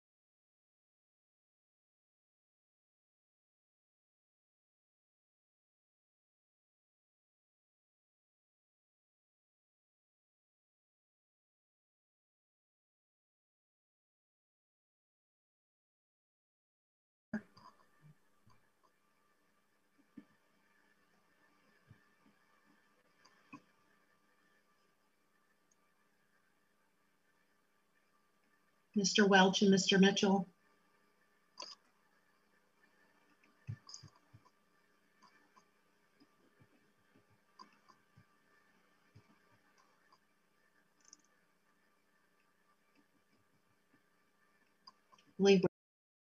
at this point.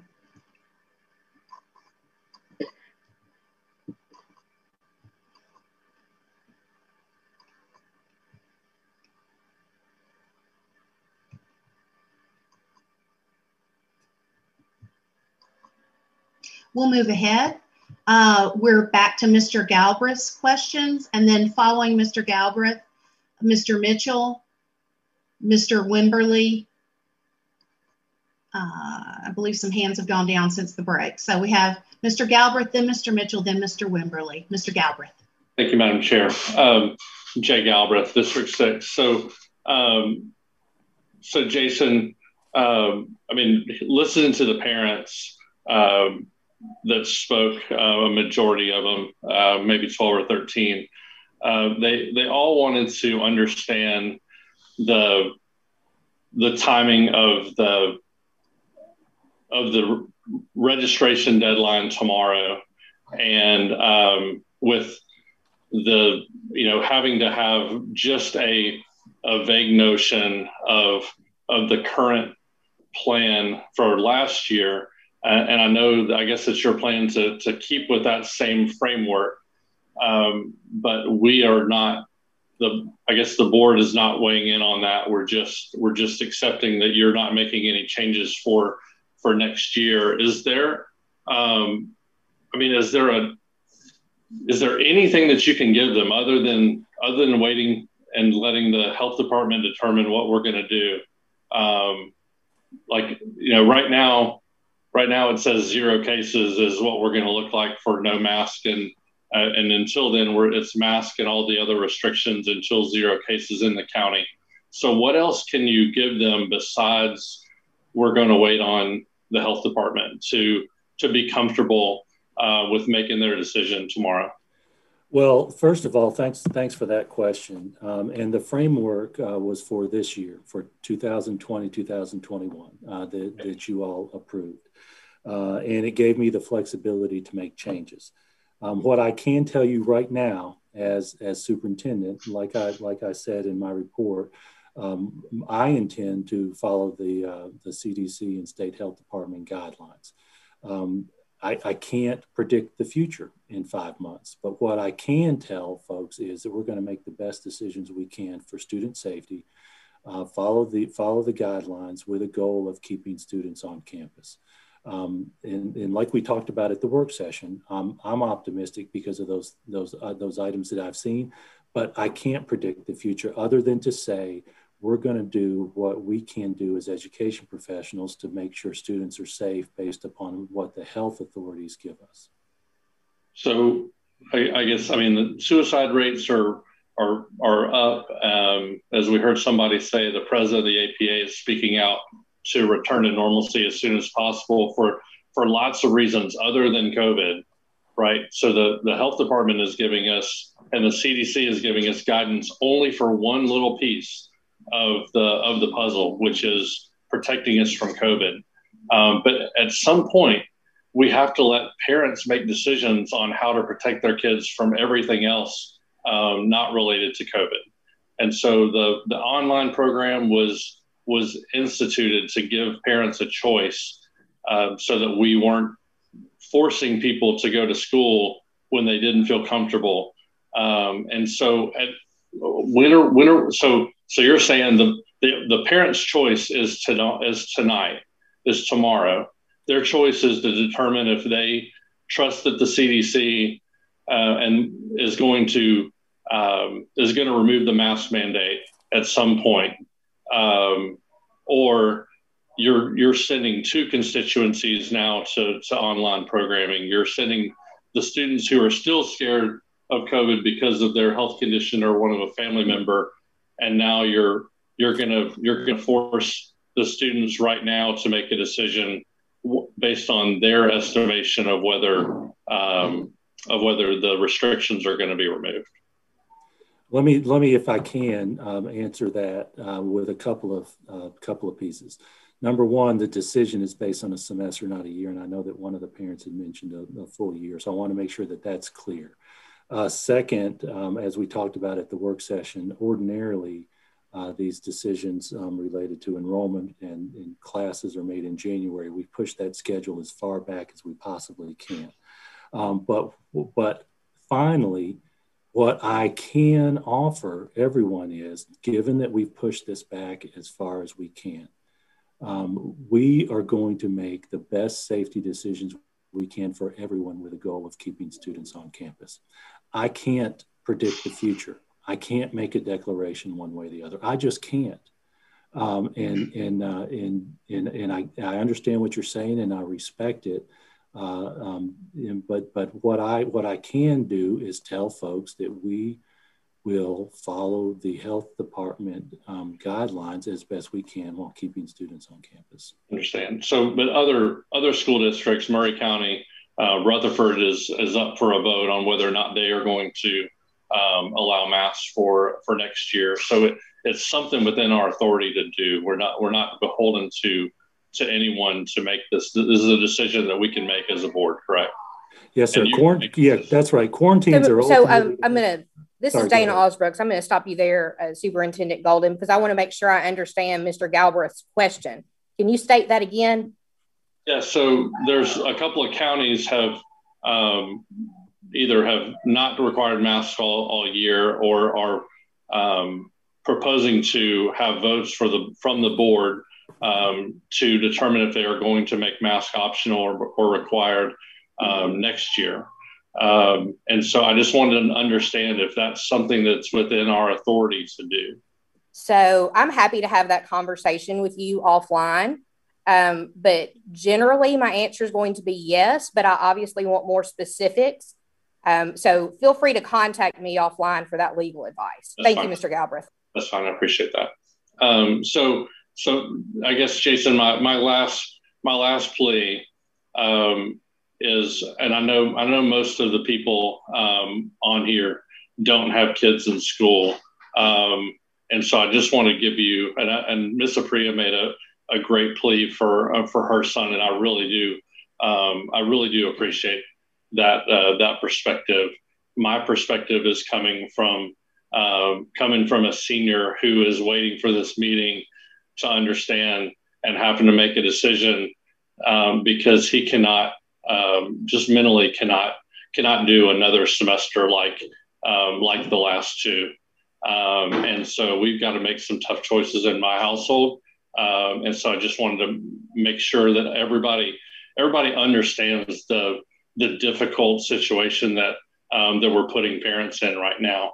But my question, Jason, is if if the health department is going to be um, so involved in setting policy for our public school system, um, then I would like to propose that I would really like for you to propose to delay the, the registration deadline until we have a special session where we can invite officials from the state and local health department um, to to discuss these things. Um, and I'm asking to do it fairly expeditiously.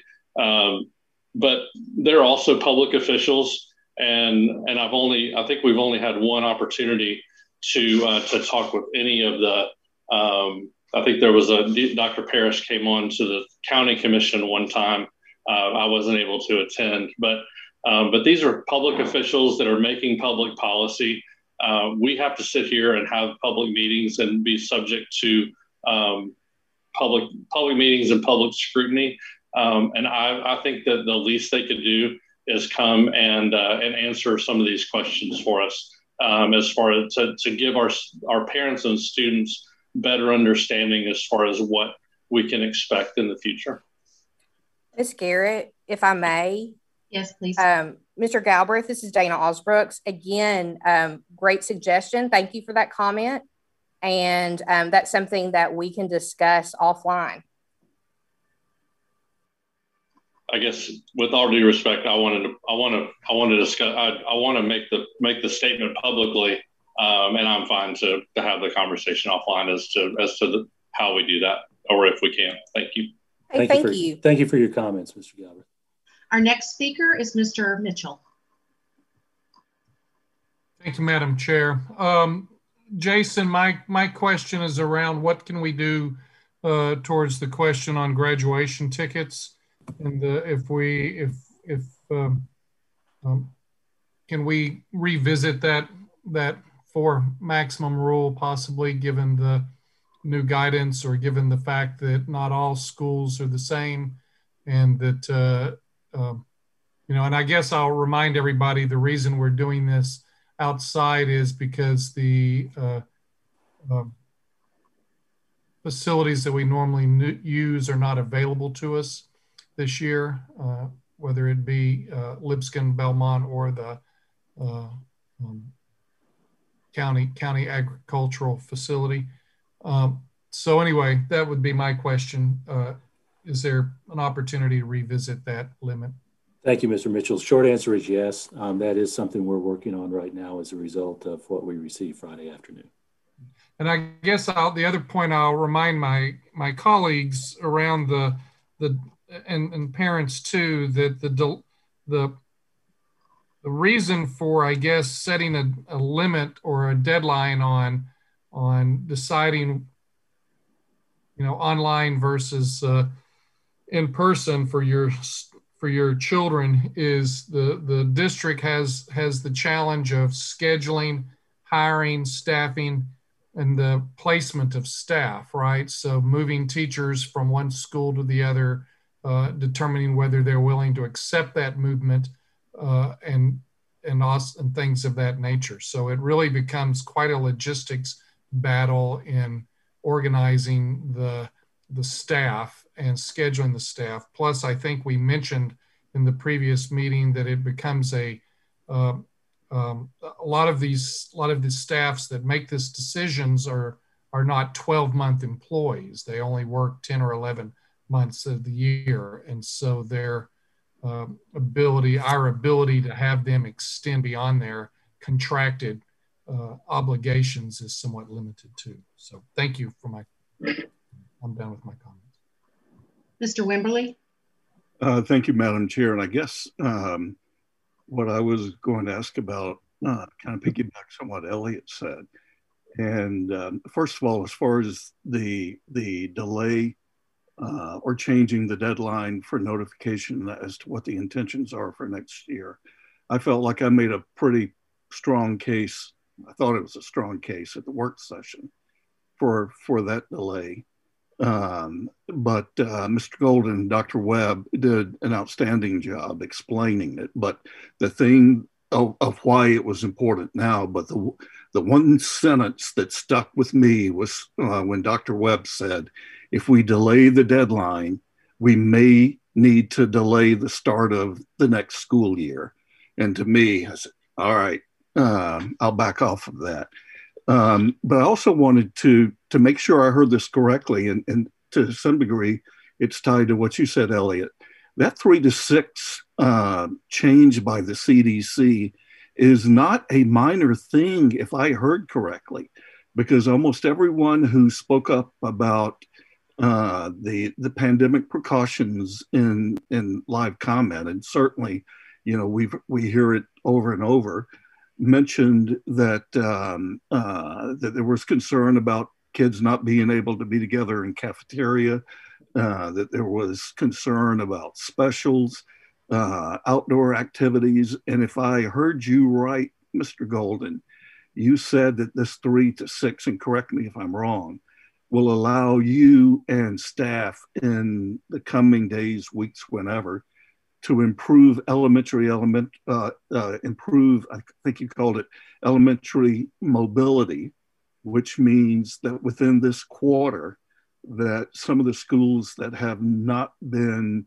using the cafeterias um, the way they did pre-COVID uh, would be looking at expanding the use of the cafeterias, and that um, that special instruction which has been restricted as far as the mobility of the kids, that some of that mobility would open. And then I think you said on the secondary level that that there was um, that this really opens up uh, the outdoor activities, which includes graduation, and that you and staff would be looking that, at that over some time. So, did I hear that correctly? Yes, sir, that's accurate. I will say at the elementary level, um, number one, uh, getting to specials is, is an issue.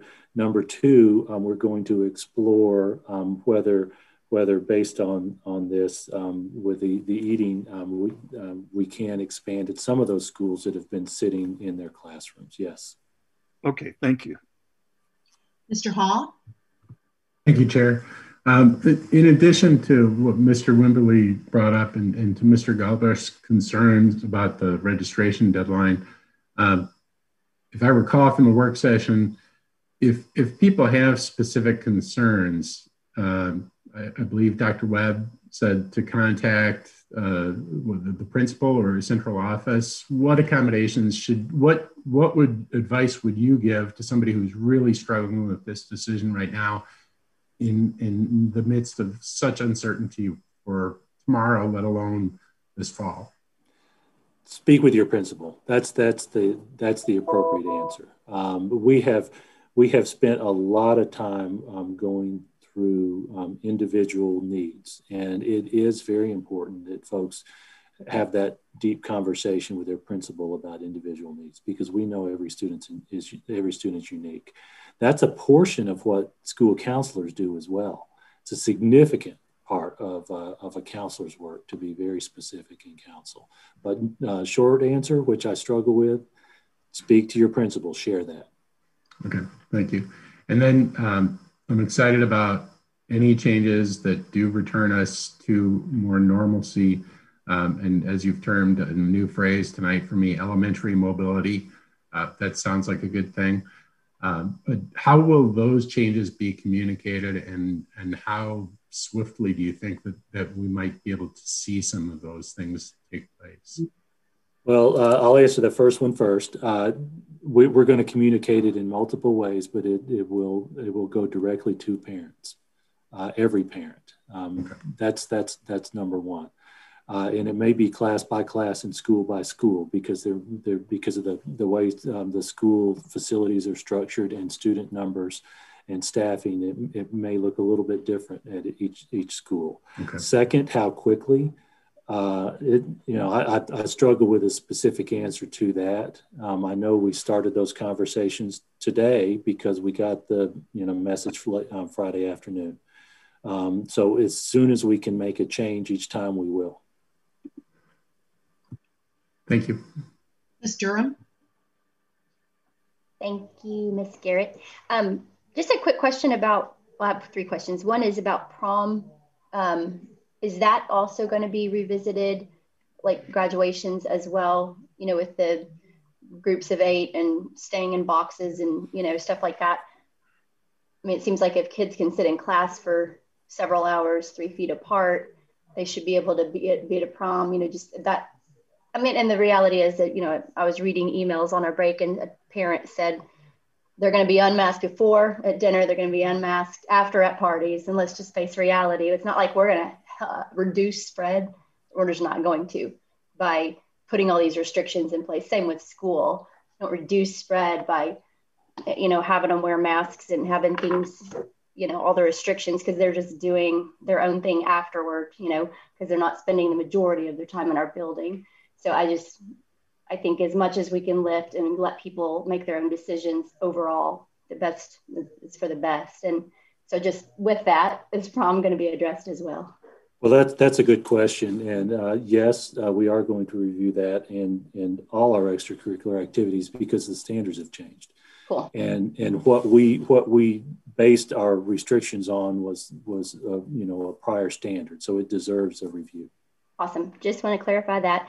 Um, and then in terms of the registration, I mean, parents can enroll and then disenroll, and then they can not enroll and then they can still enroll when they make their decision right? I know it's a deadline, but technically, I mean, we would accept them, you know, August 1st if they enrolled, right? It wouldn't be easy on us to have to adjust and make changes, but the reality is we don't, we could still accept or they could just disenroll if they made the decision at a future date to go to a private school, right? Well, um, we're a public school, and so anytime anyone uh, arrives, we serve them. Um, I will tell you that there are times where somebody, you know, might show up at a particular day when school's in session, and it takes a day or two to figure out, you know, classes and and whether they can whether a class is made you know if there's enough students you think about how a college does does schedules whether there's room in a particular class because of pupil teacher ratio. so all those factors will you know will become relevant um, yeah. anytime someone comes not that i'm encouraging it i'm just you know making a point i mean i enrolled my kids but i'm definitely going to make a decision for you know my son's senior year and my daughter's sophomore year based on where they can have the most normal experience um, so, you know, playing basketball, doing dance team, just all the things that they want to do. I want to make sure they get the most robust, unrestricted high school experience they can get. So they're enrolled, but they're going to go where ultimately where I feel like they're going to get the best experience. So, um, so I just want to, I guess, emphasize too with the parents who joined the call today, which I really appreciate everybody coming on. Um, I don't. I, I, think there's a lot of discussion around masks, but I think it's the whole again the whole experience. Um, and from a learning and communicating perspective, it's very difficult to communicate, learn, get to know people and whatever in a mask. So I cannot wait for the mask to be gone. Um, I don't wear them any chance I get not to wear them. and so it's definitely, I support as much freedom in our faces as well. so, but thank you. I know everybody's just trying to um, make the right decisions. I, I just feel it necessary to share my position too. So I support le- le- loosening things up and giving freedoms and letting parents make choices. Thank you. Though. Mr. Cash? Uh, yes, thank you, Madam Chair. Dan Cash, Second District. Uh, Angela, I, I couldn't agree with you more. That was part of what I wanted to say. And Jay, thank you for uh, taking, uh, I mean, talking about the, the real issues. Um, Jason, we have we have the CDC, the state health department, the local health department, TSSAA, all these entities that have say in what our children do and what our parents do. Um, I've got a real problem with some of those. Uh, you know, the TSSAA, um, now we still have to have temperature checks. Well, you know, it's no big deal, really, I guess. But uh, uh, in the case of the cheerleaders, we have uh, and kind of like referring to what Angela said, we have uh, wrestlers out there sweating on each other, basketball players bumping and rubbing, uh, you know, football face to face, and yet they make a decision based on what for cheerleaders. That that that's something that I feel this school system has the authority to say, hey we're going to do this for these cheerleaders and they are going to perform. That never happened. There's, there seems to always be some fine point, some fine um, uh, T that's not crossed or that is crossed that keeps us from uh, going to school or on how we quarantine. Um, I mean, am I right or wrong? How many different entities are we dealing with? Six here? five. Uh, you've you, you've hit the right ones, and uh, and Mr. Cash, and and that's a that's an excellent point about cheerleaders, and we we agreed with that. And you all may recall the TSSAA said we didn't want to do this either, but we received a directive from the governor, and it, it took a few weeks, but boy, I'm glad I'm glad we were able to get that changed. Um, but well, you're right. Six weeks. It was six weeks. Their whole their whole semester. I mean, I don't care what the TSS they, they didn't want to do this, or it's because what somebody said at the governor's office. That's where I feel that this board should be more involved in these decisions, and that with the board support, that gives you the support you need to make a decision like that. But to go on, I you know about the the uh, registration. Uh, did I also hear uh, that it's going to be only for one semester? Yes, sir. We're that still. Might, that might help. Yeah. That might help some people. But in the case of quarantines, now my my grandson, first grader, I was called not last the Tuesday before spring break. I had to go pick him up. He was quarantined. No date to come back. Of course, we were going to spring break, so that took care of that. But I asked where why haven't we I usually get a email or a text or my son does. Neither one of us ever got a text from the health department. Never heard from the health department whatsoever, but we were sent home from school. Okay. All right. My uh, my seventh grade grandson, I was called to pick him up because he was quarantined. Never heard from the health department. Then, then all of a sudden, after about uh, eight days that time, they started asking how he felt. Okay, the only one out of my four that the health department did contact my son was with my fifth grader. That was done in the process that we have set up. So I don't know who's doing this or what the health department's doing. I don't care if they're backed up or what their problem is. They want to handle all this. But I'm just saying, and that's my personal, you know, experience. Now there's many more like just like that. So where I would like to get is I would like this board to have more say rather than sit here and, and talk about this stuff till we're blue in the face, which doesn't matter because this board has no say in this to continue on like we're doing, I think we need to really look uh, at some changes, uh, you know, in, in the process. Again, I said it early, early on that I didn't feel like I thought this was much too big for just a superintendent or a couple staff members to make decisions for. So uh, let me just look just to make sure. Jay made some really good points, and I agree with him uh, you know, on some of this, the distancing and whatnot.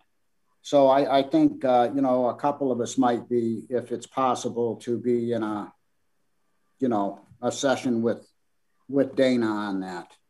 Uh, if that's possible, I don't know if it is. I don't think it is, but. And so, anyhow, I see Dana on there. Yes, sir. Miss Chairman Garrett, if I may, Mr. Cash, I am always happy to uh, speak with you offline if there's some questions that you have about authority or what um, what you want to see happen or suggestions. Feel free to um, to reach out to me and, and, we can have those discussions. Okay. Now, those, those discussions will be separate. I will not have a discussion with both you and Mr. Galbraith at the same right. time, but well, I'm happy to talk to you. That's what I thought.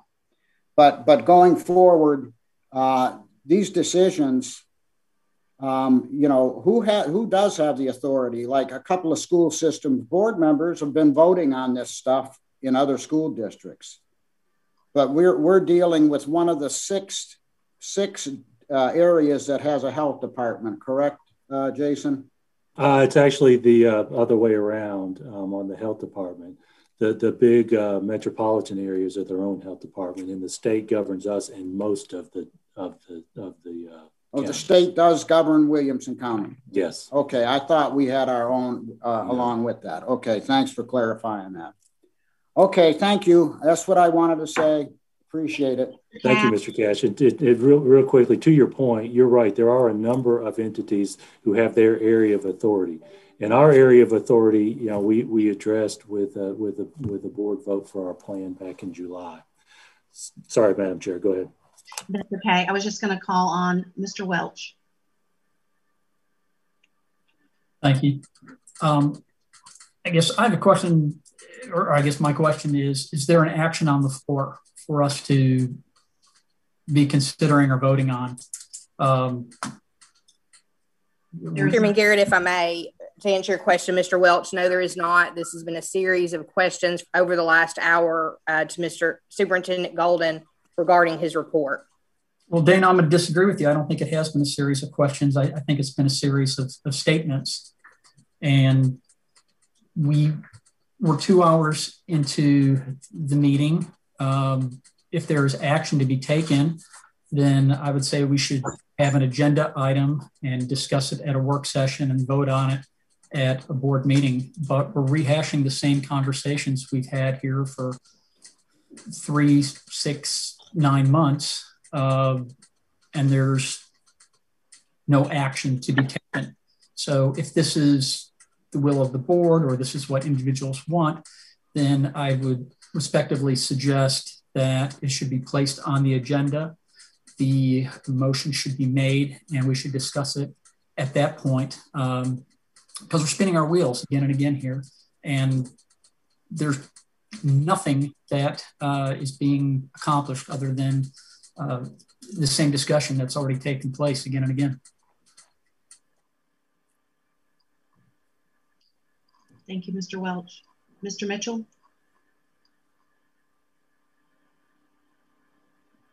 I'm sorry, my hand it wasn't up. I'll take it down. Okay, thank you. Okay, I believe that is our last comment um, from Mr. Golden's report. And now we will move on to Ms. Birdsong's student, staff, and school spotlights. And I understand that there are many, many student spotlights this month. So, Ms. Birdsong. And, and, Madam Chair, this is Jason Gold. If I may just preface this, um, I'm so excited about these because it really just does emphasize the, the successful work that our uh, students have been doing this year. Ms. Birdsong. Thank you, Mr. Golden. Thank you, Chairman. Uh, Garrett, we are celebrating tonight many, many students. So, for the third year in a row, and Mr. McNeese is assisting me. And so, thank you, Mr. McNeese. For the third year in a row, we are celebrating more than 50 students who are being recognized as National Merit finalists. We are going to start at Brentwood High School with Patrick Bowe, Shilpa Chowby, Joe Grunberg, Abby Jordan. Next slide. Thank you. Parker Kiswick, Tristan Kennedy, Julia Lee, and Oakley Martin. Isabel Oldham, Kylie Overton, Michelle Wee, Samuel Robbie. Also from Brentwood High School, Anna Sullivan, Emily Blanchak, Stephen Walter, Elise Wilkins, and Ron Yee. From Centennial High School, this is Jacob Williams. From Fairview High School, this is Ryan Kilgore.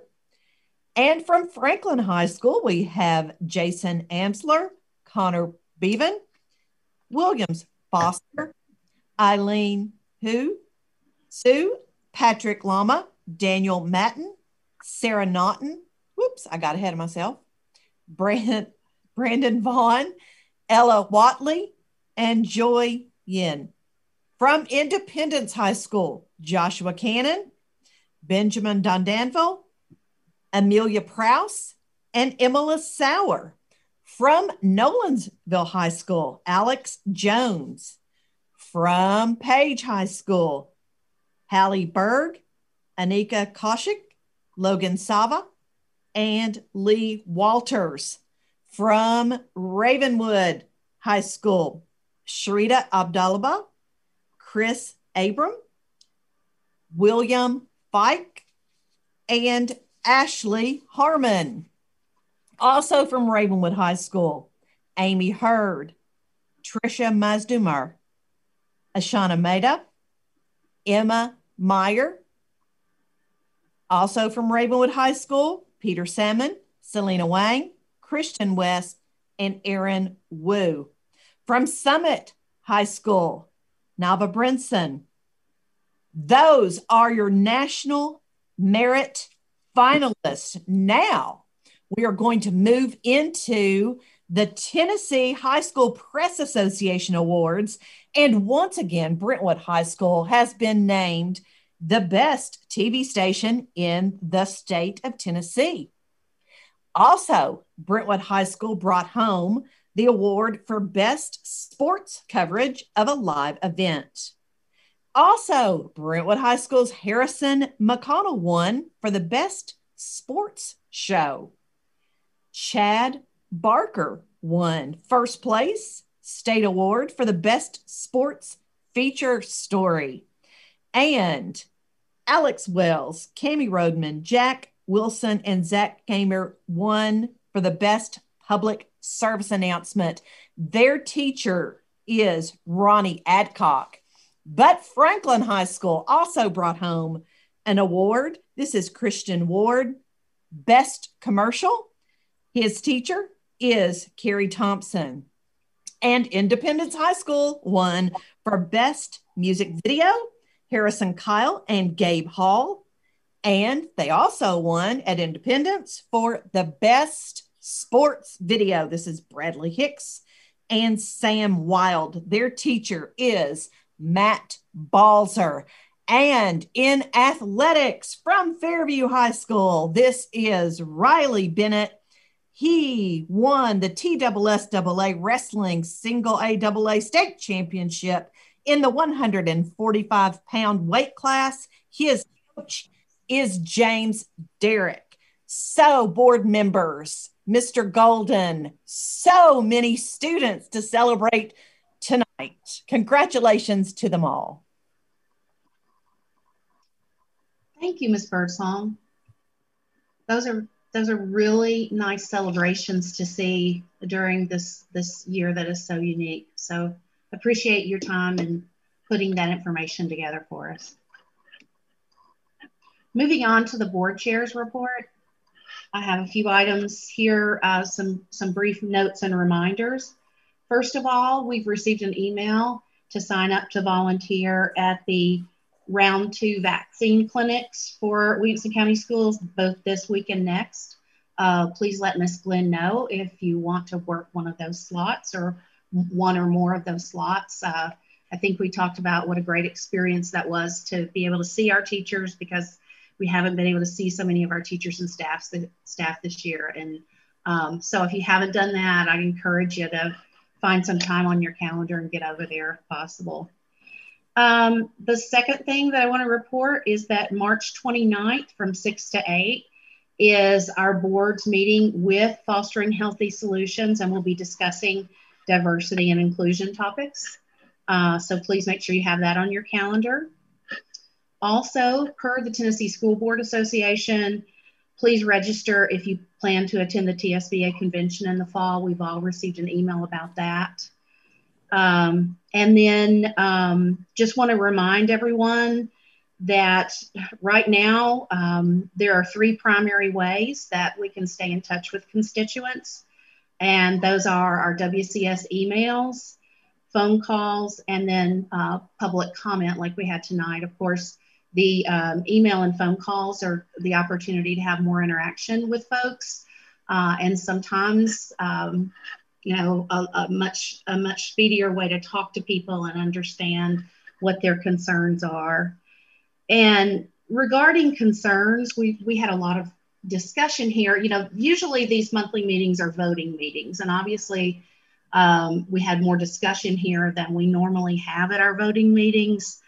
Um, but I just want I just want to make sure that that we continue to provide this input from our constituents uh, to Superintendent Golden and to our staff um, because this is certainly not the only place to to give and receive that feedback. We we have the opportunity to take some of these ideas that we've heard and um, you know provide them to the staff and I just want to reiterate that the staff did say to us that, you know, they've received this information Friday when when everybody was on on spring break, and they've been looking at it today. So I'm confident that the staff will respond to anything that we forward to them and anything that we bring to them um, during this week. And I know that I'm, I'm confident as well that there's an emphasis on trying to to do that and to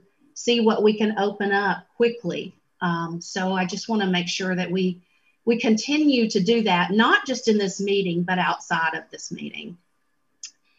And then finally, I I want to address something that that I haven't heard before this year on the board. but you know, it's it's a discussion of you know, there's a big division. You know, there's a possibly a division between board members who have children in schools and board members who don't, and I just I want to say that I think that every different perspective brings value. And I am now one of those board members who is not a, a, current parent after 12 years of being a parent and 12 years of being a PTO officer and 12 years of being very engaged in what my child was doing. But the, the side of that that I want to make sure that we all appreciate and respect is that what that brings me is much more opportunity to talk to parents and to be at other students students events other than mine and much more free time to really reach out to people and engage with people. And i think that's true um, you know with with other people too. So i just i just want to make sure that that we appreciate that we bring a variety of experiences. We bring a variety of professional expertise um, to this to our meetings and to our works. And i appreciate that um, i know that many of us have family members who are still in schools and we have we are very close to those perspectives and close to the issues of what is going on with our students this year so i just want to say that to everybody and also want to say that i appreciate everybody's unique perspective so thank you and that concludes my report. And now we'll move on to new business. And the first thing is the 2020-2021 school board budget, the approval of the general purpose school fund amendment 3.2.1 GPS private grant award, $5,000. Mr. Golden. Thank you, Madam Chair. This is a, a, private grant for STEM, and we are asking for your approval for us to accept it and put it into tech supplies uh, with the detail that was in the memo. Recommend approval. Is there a motion to approve?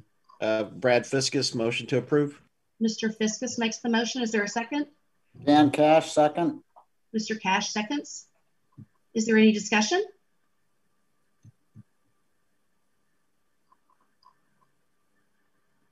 There's no discussion. Ms. Glenn, we can move to a vote, please. Madam Chair, this is Lydia Glenn. Angela Durham. Angela Durham, yes. Dan Cash. Dan Cash, yes. Elliot Mitchell. Elliot Mitchell, yes. Brad Fiskum. Brad Fiskum, yes. Jen Aprea. Jen Aprea, yes. Jay Galbraith. Jay Galbraith, yes. Sheila Cleveland. Sheila Cleveland, yes. Candy Emerson.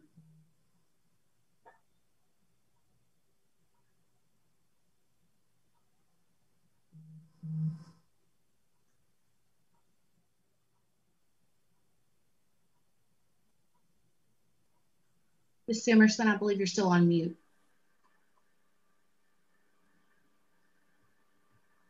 Press the space bar and hold it down and talk. Thank you. Yes, Candy Emerson. Wimberly. Rick Wimberly, yes. Eric Welch. Eric Welch, yes. KC Haws. KC Haws, yes. Nancy Garrett. Nancy Garrett, yes. Vote is 12 yes, 0 no. Your motion passes. Thank you. Our next item is the approval of the 2021-2022 school budget. And the first item is the general purpose school fund. Mr. Golden.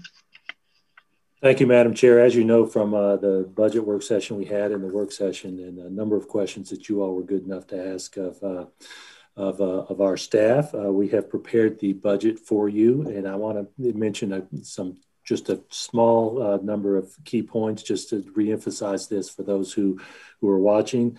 Uh, we, we've included a recommended 4% uh, pay increase for next year for our, for our faculty and staff. Uh, we have added a significant amount of funding for the online program. Uh, and, uh, and we have made sure that we have covered the, the special education needs of our students. we do recommend approval. Is there a motion to approve? Rick Wimberly moved to approve. Mr. Wimberly makes the motion. Is there a second? Eric Welch, second. Mr. Welch seconds. Is there any discussion? Uh, Mr. Fiskum. Um, Mr. Golden, there's always a lot of discussion about the BEP. Um, and for, for those listening, can you help, or maybe Rachel uh, would, let's, so that we can be clear about what we fund from the county funding, what BEP funds, um, and so that that would help people understand a little bit how this funding works. Thank you, Mr. Fiskum. That's a great question. BEP is the basic educational program that the state funds. it, it is a baseline percentage of what they have determined at the state level is the basics of education. Um, I don't know a district in the state that doesn't fund more than BEP because it it it is it is clearly from an educational pers- uh, perspective um, not covering everything we need, especially at places like uh, like Williamson County where where we offer a lot of instructional choice, especially at the high school level. Um, our, our county does more. Um, and I'm estimating, Rachel, correct me if I'm wrong, somewhere around 59% of our total funding comes from the county. Um, then BEP is next, and then we get maybe about 2% or so a year from federal. Uh, so that should give folks uh, a perspective that over the years, our board has, uh, has, has set um, high standards for the services we provide, and our commission has funded it to a pretty high level. So this recent um, uh, money that was given from the state, um, we were we had to, in order to give our student our teachers a bonus, we had to fund part of that bonus uh, for the 2021 bonus that we just gave them. Correct?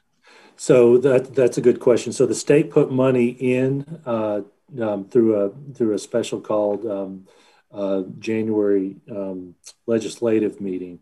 Uh, they voted to to fund a particular portion of BEP, which covered classroom teachers, um, some nurses, and a, and a handful of other specific jobs there were many jobs in the district that were not part of that piece of the BEP that they put money into. So yes, we did um, um, pay for, um, you know, through through our funding, through your vote, and through the commission approving the expenditure, those other positions that were not part of that particular element that where the where the state put money. Thank you, Mr. Galbraith. Thank you, Madam Chair. Jay Galbraith. Uh, I guess this is for um, for Ms. Farmer, and I just wanted to know if the if our gap has gone down based on any additional information that we've received over the over the last couple of weeks since our last meeting. Thank you, Mr. Galbraith. This is um, Rachel Farmer. And the answer to your question is with us being closed last week, there has not been a whole lot of change other than we do feel very strongly um, that the sales tax number that we had kind of projected, um, well, not had, that we had projected, um, there will be a little bit more in sales tax coming in that's going to help bridge that gap. Is wasn't the wasn't the ESSER the ESSER number the that 5.2 million that was not in in this in, included in here, right? That is correct, and That's that correct. is another 5.2 million that we have um, coming our way. And and there was also the, I thought there was a couple. I thought there was 2.2 million or so that we weren't showing as um, as going to be received that we plan to receive also from the federal. I mean, maybe that was ESSER two. Uh, it was from your spreadsheet, um, yeah. right? That is from ESSER two, and that is correct. So there's two, there's around 2 million plus potentially another 5 million from ESSER 3. That we have, yes, that we have coming in that we have not accounted for. The thing to keep in mind with ESSER 3 is part of that is going to be going towards, we need to allocate it towards learning loss, which will go into next year's um, fiscal budget. Some of the ESSER 2 is coming, hitting back in this year. Right, but this year, I mean, it would, it would either it would either contribute towards the beginning fund balance or the ending fund balance, assuming that we we're we're not, Jason, we're not gonna we're not gonna spend any more money based on whether we get federal funds or not. Correct? That's right. Uh, our plan uh, is not to spend something for the sake of spending it based on federal. I will tell you one example with ESSER two that's actually in this this agenda. Um, we did not include about 1.5 million in this in this budget before you for um, for technology because our plan is to pay for that out of ESSER. So that's actually a, a, reduction in the in the budget in in that sense because we did not include it in the budget. Um, ESSER 3.0 has some more restrictions, so we we just got notice last week about the about the projected number, the actual number actually uh, that uh, every county is going to get, and that's the 5.2 that you're referencing. It is restricted uh, to Miss Farmer's point. They they're restricting it to what they're describing as learning loss. So we're going to have some work to do uh, to figure out how to address uh, that, knowing that those are restricted funds. Is that, but the any any money that we spend this summer would be would would fit that bill, right? That's correct. And and and we're and we're only getting. I mean, we're we're certainly not getting enough money to. Uh, do we do we know how much money we're going to be spending this summer on those summer camps that we, we don't? don't that's a good question. We don't yet know that for sure, and we also don't know how much the state's going to give. They did budget some uh, for this, and it's based on enrollment and ratios uh, of of uh, of, the, of which students come, and that's why that's one of the big reasons we don't know how much we're going to um, actually spend. Um, but yes, to your point, uh, we can we can make sure that no no money. I'm confident based on that number, Rachel. Correct me if I'm wrong. That we will spend no general fund money out of um, uh, for for the for the uh, summer school program that the legislature approved based on this because we now have this ESSER 3.0. So for learning loss, couldn't couldn't some of our RTI that's over and above um, that's over and above what the what the state provides be considered towards learning loss?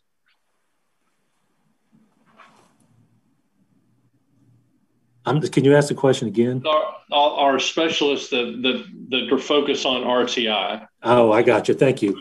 Um, one of the things we're going to have to evaluate is whether whether there's uh, there's an allowance for what is traditionally described as supplanting with federal funds. Um, we, generally speaking, they do not allow you to supplant existing programs with federal funds. That's something that we've got to get an answer to. Okay. Well, so so all the the ESSER three outstanding. I mean, I guess the answer to that being we'll get as much as we can. Um, it seems like we're going to have plenty to to bridge the 5.5 million dollar gap that we have. My goal is still to um, to get to a to a number uh, in excess of that that we can that we can fund our our fund balance to a to an acceptable level. Um, and I and I still have, you would have you had a conversation with the mayor about that since we talked? Um, I've, I've let him know that that's something we're looking for, um, uh, and I don't have any good answers from him at this stage. Uh, um, what I what what I believe is we're in late March. They're ultimately working on their budget in July. Um, I think there will be a lot of discussion at public meetings um, at the commission level over the course of these of, of, over the course of the few months that they start working on their budget. Um, uh, what what I do know is that they've worked really hard on getting alternative funding sources for us. Uh, you all know that on the capital side, especially. Uh, and so my hope is that they see they see the the same opportunity that uh, you've described in this. Right. Okay. Well, thank you. And I, I, I, mean, I'm obviously we don't set the revenue side of the budget. We're just setting what we think is going to come in. So I'm, I'm comfortable with the expense side of the general of the general purpose fund.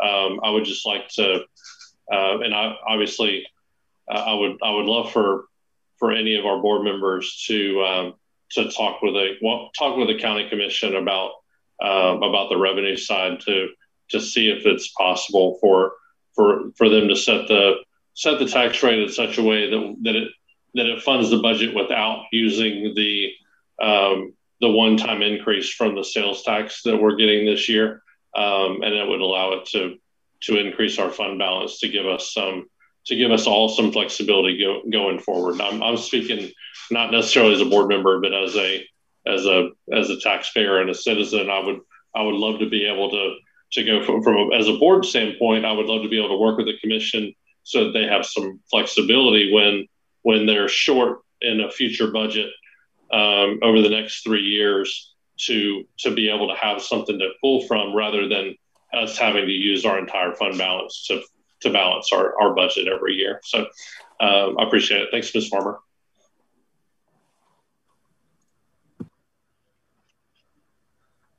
Thank you. I don't see any other questions. We can move to a vote, Ms. Ms. Glenn. Thank you, Madam Chair. This is Lydia Glenn. Angela Durham. Angela Durham, yes. Dan Cash. Dan Cash, yes. Elliot Mitchell. Elliot Mitchell, yes. Brad Fiskum. Brad Fiskum, yes. Jen Aprea. Yes. Jay Galbraith. Jay Galbraith, yes. Sheila Cleveland. Sheila Cleveland, yes.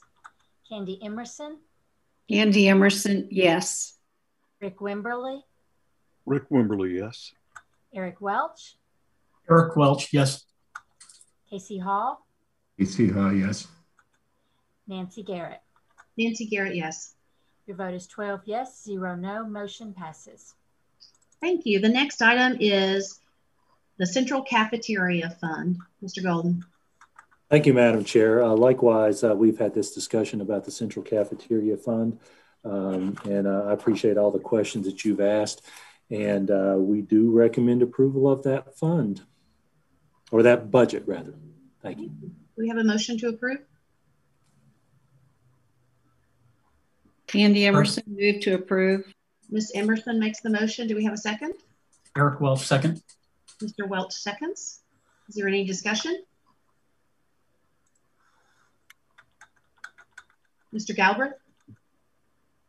Thank you, Madam Chair. Jay Galbraith. Uh, so I'm I'm sorry. I just I know we, we discussed this a lot at the at the work session as well. Um, in in its current form, I just I just can't I can't support this budget. Um, I just don't I don't feel like it. Um, you know, the fact that we have the the fact that we've allowed the um, the fund balance to to decline, and we've put a million and a half in uh, plus whatever we have to put in this year to um, to provide solvency to a fund that we really shouldn't be uh, subsidizing. Um, I just don't support, and I, I, don't support us providing a a loan um, that's not documented and and without a without any payment terms, and we're not including any any kind of repayment uh, terms in the uh, in this budget. So I I just I don't think it's responsible, and um, and I just can't support it. So that's my that's going to be my vote. Thank you, Mr. Galbraith. I did, this is Jason Golden. Definitely respect that and appreciate your sharing of your thoughts um, throughout this process. Mr. Welch. Yeah, just for a point of clarification, I want to make sure the public understands that the loan is Williamson County Schools loaning money to Williamson County Schools, and the repayment would be Williamson County Schools paying back Williamson County Schools. It's it's moving numbers between line items on a ledger. It is not loaning money to any outside organization.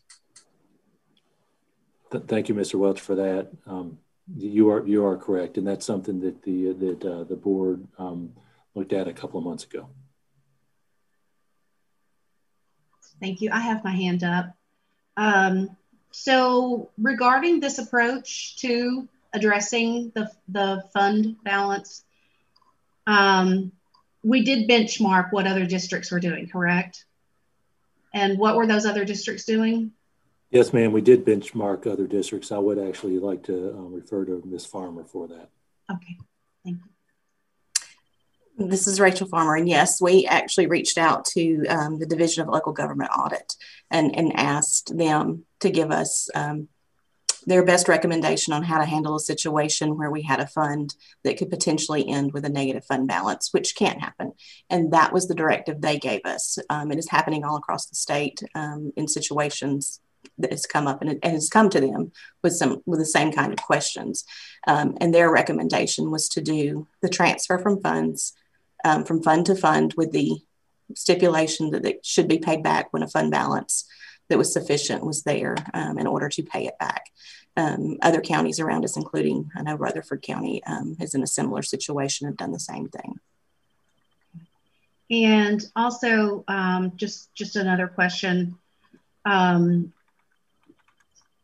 let me let me. I've got my notes here. Um, so it is.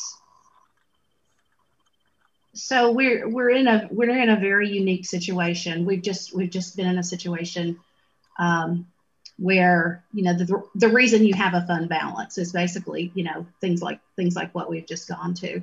So that I'm I'm personally very very uh, proud of our decade long um, audit of no findings. Do we feel like using this approach uh, that has been recommended by this by this outside local government entity? Do, are there concerns that that we're going to get dinged about this in any way? Mm, again, this is Rachel Farmer, and no, ma'am. I mean, this, the local government audit for Tennessee. Um, that is who gave us the directive, and they would be who our auditors were coming in. Um, the assistant director, actually, for the state comptroller's office, is who gave us the um, instructions on how to handle it. So this is definitely would not be an audit finding. And just one more question: um, Would the district accept donations to help um, ad- address the budget gap? We always accept donations. we always accept donations for um, for anything that the um, community is willing to help with. Okay. And, and, Madam Chair, if I may, since you asked about donations, of course, anyone can make restricted gift donations. Um, but I will tell you one of the points of emphasis, and Mr. Galbraith actually spoke to this um, weeks weeks ago, is uh, for every meal that we serve through the end of the school year, and actually, if I'm not mistaken, it um, Mark, correct me if I'm wrong, it goes through the end of September, I believe, maybe October um, these, the uh, federal government is reimbursing every meal 100%. So everyone um, can, uh, can get a school lunch uh, um, for, for no charge. And we actually ask that you do that. Uh, let us serve your children. Uh, this this fourth quarter. Um, take a break from from sending lunch. If you still feel like you need to send, you know, an item, great. Um, but but take a lunch, um, and that'll actually help us as well. Okay. Thank you, Mr. Galbraith. Thank you, Madam Chair. Uh, I, I, also wanted to clarify. So yes, these are these are these are both funds that are that are fully Williamson County schools. But the reason that they're separate funds is we have a general purpose school fund that's funded by the tax rate, and we have a uh, we have two funds that are supposed to be self sustaining.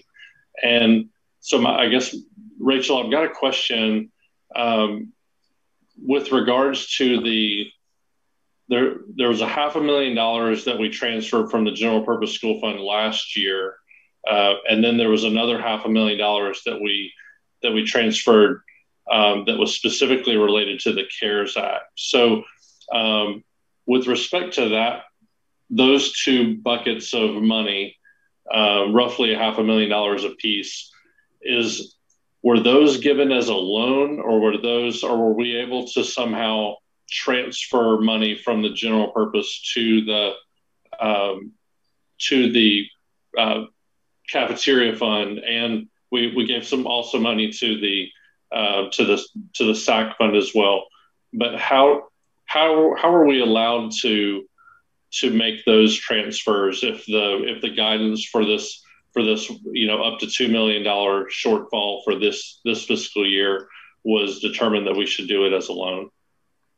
It's actually not a loan in technical terms. It is a transfer between funds. We wrote the resolution with the wording that the intent is for the funds to be paid back when a sufficient fund balance is available. Because the state of within the state of Tennessee, you can run the cafeteria funds in two different ways. One is it falls under the GP, and one is it's is, is it is its own separate fund. We have traditionally kept it as its own separate fund, but we can move funds between the different um, we can move money between the different funds and so the state recommended that we just, what would be an audit finding, going back to Mrs. Garrett's question, would be if we ended up with a negative fund balance in one of these funds, which we can't do, we won't do. And that's why we made the recommendation. And so, in answer to your question, the first um, 500, my understanding is that was a transfer. And then the second was part of um, a reimbursement from CARES. And so that was not money coming out of our pocket per se, it came from additional funding that we did receive. So, so the only, so I understand the difference between a transfer that's intended to be paid back versus a loan. So I, I get that. Uh, but in so from your perspective, the only money that is that will that will be intended to be paid back is the money that we that we give for under this fiscal year um, under the resolution that allowed for up to two million dollars to be transferred. Correct. Okay. Thank you. Okay, I don't see any other questions. Ms. Glenn? Thank you, Madam Chair. Thank you, Madam Chair. Angela Durham. Angela Durham, yes. Dan Cash. Dan Cash, yes. Elliot Mitchell. Elliot Mitchell, yes. Brad Fiskum. Brad Fiskum, yes. Aprea. Aprea, yes. Jay Galbraith. Jay Galbraith, no. Sheila Cleveland. Sheila Cleveland, yes. Candy Emerson. Candy Emerson, yes. Rick Wimberly. Rick Wimberly, yes. Eric Welch. Eric Welch, yes. KC Haws. KC Haws, yes. Nancy Garrett. Nancy Garrett, yes. Your vote is 11 yes, 1 no. Motion passes. Thank you. Our next item is the Extended School Program Fund. Thank you, Madam Chair. Uh, Jason Golden here. Uh, this is uh, our third uh, fund and final fund that we are asking for your budget approval prior to bringing this to the Commission for their ultimate uh, uh, vote um, in, in, in July, hopefully. Uh, this is another one of what we call the enterprise funds, the extended school program fund, uh, and we've had those discussions over these uh, prior two meetings. We do uh, recommend approval of this proposed budget. Thank you. Do we have a motion to approve? Rick Wimberly, move to approve. Mr. Wimberly, do we have a second? Elliot Mitchell seconds. Mr. Mitchell seconds. Is there any discussion? I see no hands up. Ms. Glenn, we can move to a vote, please. Durham. Angela Durham, yes. Dan Cash. Dan Cash, yes. Elliot Mitchell. Elliot Mitchell, yes. Brad Fiskum. Brad Fiskum, yes. Aprea. Aprea, yes. Jay Galbraith. Jay Galbraith, yes. Sheila Cleveland. Sheila Cleveland, yes. Candy Emerson. Candy Emerson, yes. Rick Wimberly. Rick Wimberly, yes. Eric Welch. Eric Welch, yes. KC Haws. KC Haws, yes. Garrett. Nancy Garrett, yes. Your vote is 12 yes, 0 no. Motion passes. Thank you. And the final budget related item for this evening is the approval of the E-Plan ESSER 2 CARES Act grant and budget for FY 2021. Mr. Golden. Thank you, Madam Chair. This is what we are calling ESSER 2.0. And as Mr. Galbraith mentioned, there is an ESSER 3.0 uh, coming down the line. So this is our, uh, our request that you approve uh, the specific funding based on the funds that uh, are passing through the state level uh, from the federal government to us. Recommend approval. Is there a motion to approve? Candy Emerson, motion to approve. Ms. Emerson makes the motion. Is there a second? Elliot Mitchell seconds. Mr. Mitchell makes the second. Is there any discussion?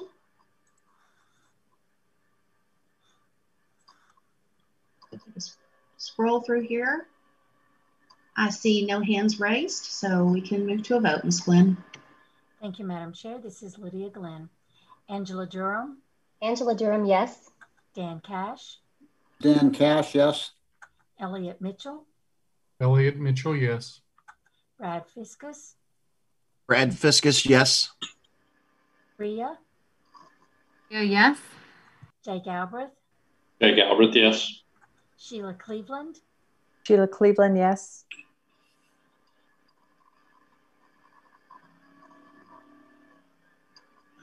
Sheila Cleveland, yes. Candy Emerson, Candy Emerson, yes. Rick Wimberly, Rick Wimberly, yes. Eric Welch, Eric Welch, yes. KC Haws, KC Haws, yes. Garrett. Nancy Garrett, yes. Your vote is 12 yes, zero no. Motion passes.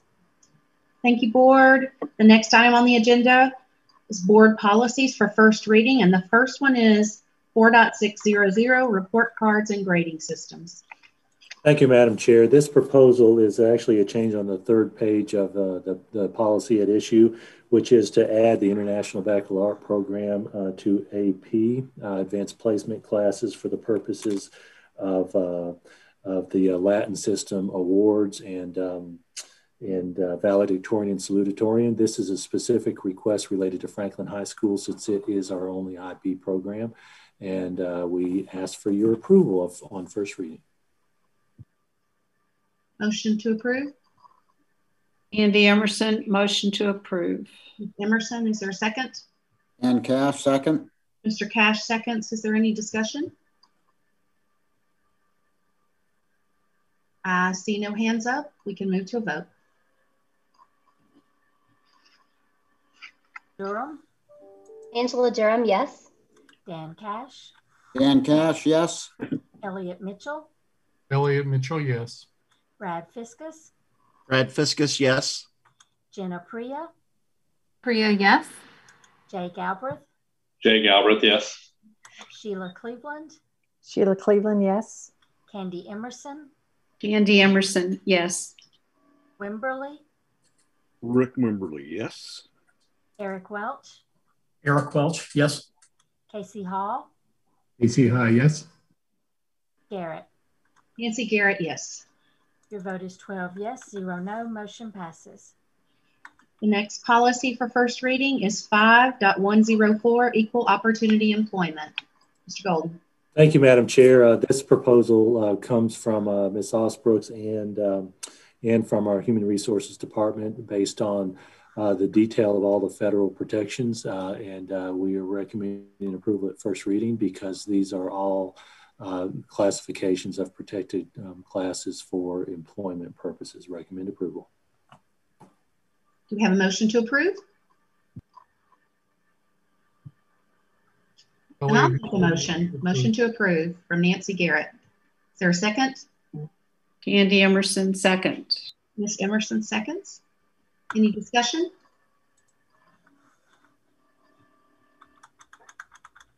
I see no discussion. Ms. Glenn, may we please vote? Thank you, Madam Chair. This is Lydia Glenn. Angela Durham. Angela Durham, yes. Dan Cash. Dan Cash, yes. Elliot Mitchell. Elliot Mitchell, yes. Brad Fiskum. Brad Fiskum, yes. Jen Aprea. Jen Aprea, yes. Jake Galbraith. Jake Galbraith, yes. Cleveland. Sheila Cleveland, yes. Candy Emerson. Candy Emerson, yes. Rick Wimberly. Rick Wimberly, yes. Eric Welch. Eric Welch, yes. KC Haws. KC Haws, yes. Nancy Garrett. Nancy Garrett, yes. Your vote is 12 yes, 0 no. Motion passes. Thank you. The next item, policy 5200, separation practices for tenured teachers. Thank you, Madam Chair. This uh, particular uh, vote and the next one um, actually represent a separation of one existing policy. Uh, and um, what we are working to do with this is make sure that all the detail of separation practices for tenured teachers and, and separation practices for non-tenured teachers be contained in one policy. Uh, it, it, to really figure this out, it takes going to multiple laws. And so uh, Ms. Ausbrooks and uh, again Ms. Hall uh, from our Human Resources Department uh, work together to put to, together something where our teachers can actually get a clear understanding of, uh, of that process in one policy. So we recommend approval. Do you have a motion to approve? Brad Fiskum move to approve. Mr. Fiskum makes the motion. Is there a second? Dan Cash, second. Mr. Cash seconds. Any discussion? I see no discussion, Ms. Glenn. Durham, Angela Durham, yes. Dan Cash, Dan Cash, yes. Elliot Mitchell, yes. Brad Fiskum, Brad Fiskum, yes. Jen Aprea, Jen Aprea, yes. Jay Galbraith, Jay Galbraith, yes. Sheila Cleveland, Sheila Cleveland, yes. Candy Emerson, Candy Emerson, yes. Rick Wimberly, yes. Eric Welch, Eric Welch, yes. KC Haws, KC Haws, yes. Nancy Garrett. Nancy Garrett, yes. Your vote is 12 yes, 0 no. Motion passes. Policy 5.201, separation practice for non-tenured teachers. Mr. Golden. Thank you, Madam Chair. Likewise, uh, as I mentioned for the previous item, uh, we recommend approval. Have a motion to approve? Angela Durham, yes. Or Makes the motion. Do we have a second?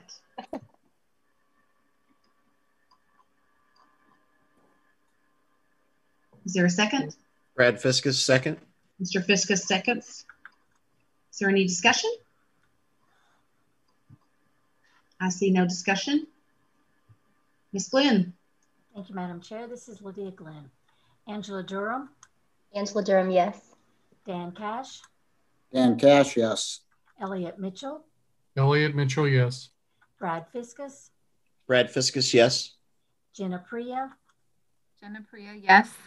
Jay Galbraith, Jay Galbraith, yes. Candy Emerson, Candy Emerson, yes. Wimberly, Rick Wimberly, yes. And I believe you missed Miss Cleveland. I'm so sorry. And Sheila Cleveland's yes. Sheila Cleveland, yes. Thank you. Eric Welch, Eric Welch, yes. Hall, KC Haws, yes. Garrett. Nancy Garrett, yes. Your vote is 12 yes, 0 no. Motion passes. Next up is an annual agenda item, the approval of high school courses. Mr. Golden.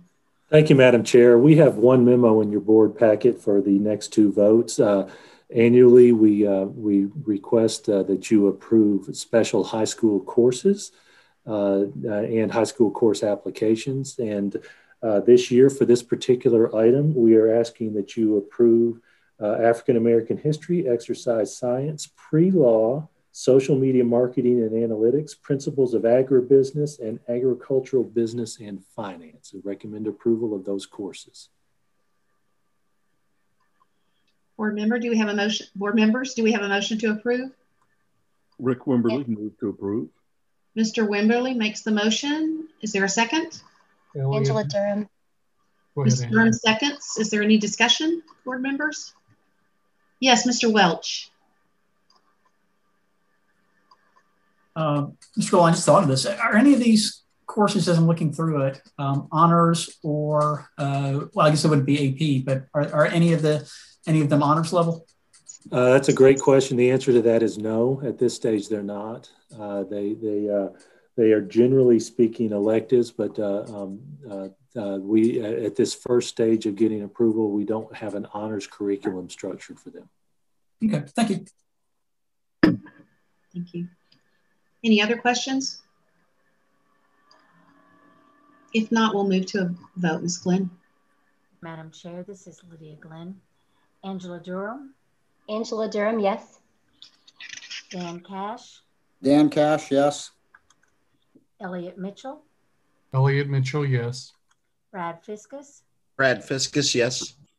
Jen Aprea, Jen Aprea, yes. Jay Galbraith, Jay Galbraith, yes. Sheila Cleveland, Sheila Cleveland, yes. Candy Emerson, Candy Emerson, yes. Rick Wimberly, yes.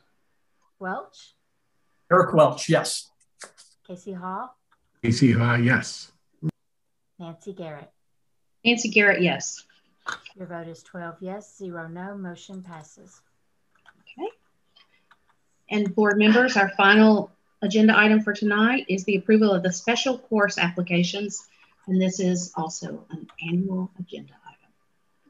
Mr. Golden. Thank, thank you, Madam Chair. This year we are proposing uh, World War II honors. And to Mr. Welch's point, this one is an honors curriculum as a special course and two special courses of studies, special programs of study that I'm actually excited about uh, because this is right in line with our strategic plan. Project Lead the Way, which is a CCT, College and Career Technical Education, Engineering and Computer Science uh, um, elective focus, and Engineering by Design, which again, by its description, is engineering. Uh, so we do recommend approval of the uh, special course and the special programs of study. Board members, is there a motion to approve? Dan Cash to approve. Mr. Cash makes the motion to approve. Is there a second? Second, Candy Emerson. Ms. Emerson makes the second. Any discussion, board members? I see no discussion. Ms. Glenn? Thank you, Madam Chair. This is Lydia Glenn. Angela Durham, Angela Durham, yes. Dan Cash, Dan Cash, yes. Elliot Mitchell, Elliot Mitchell, yes. Brad Fiskum, Brad Fiskum, yes. Jen Aprea, Jen Aprea, yes. Jay Galbraith, Jay Galbraith, yes. Sheila Cleveland, Sheila Cleveland, yes. Candy Emerson, Candy Emerson, yes. Rick Wimberly, yes. Welch, Eric Welch, yes. KC Haws, KC Haws, yes. Nancy Garrett. Nancy Garrett, yes. Your vote is 12 yes, zero no. Motion passes. Board members, staff, and those viewing this meeting, uh, that concludes our agenda. Mr. Golden, do you have any closing remarks?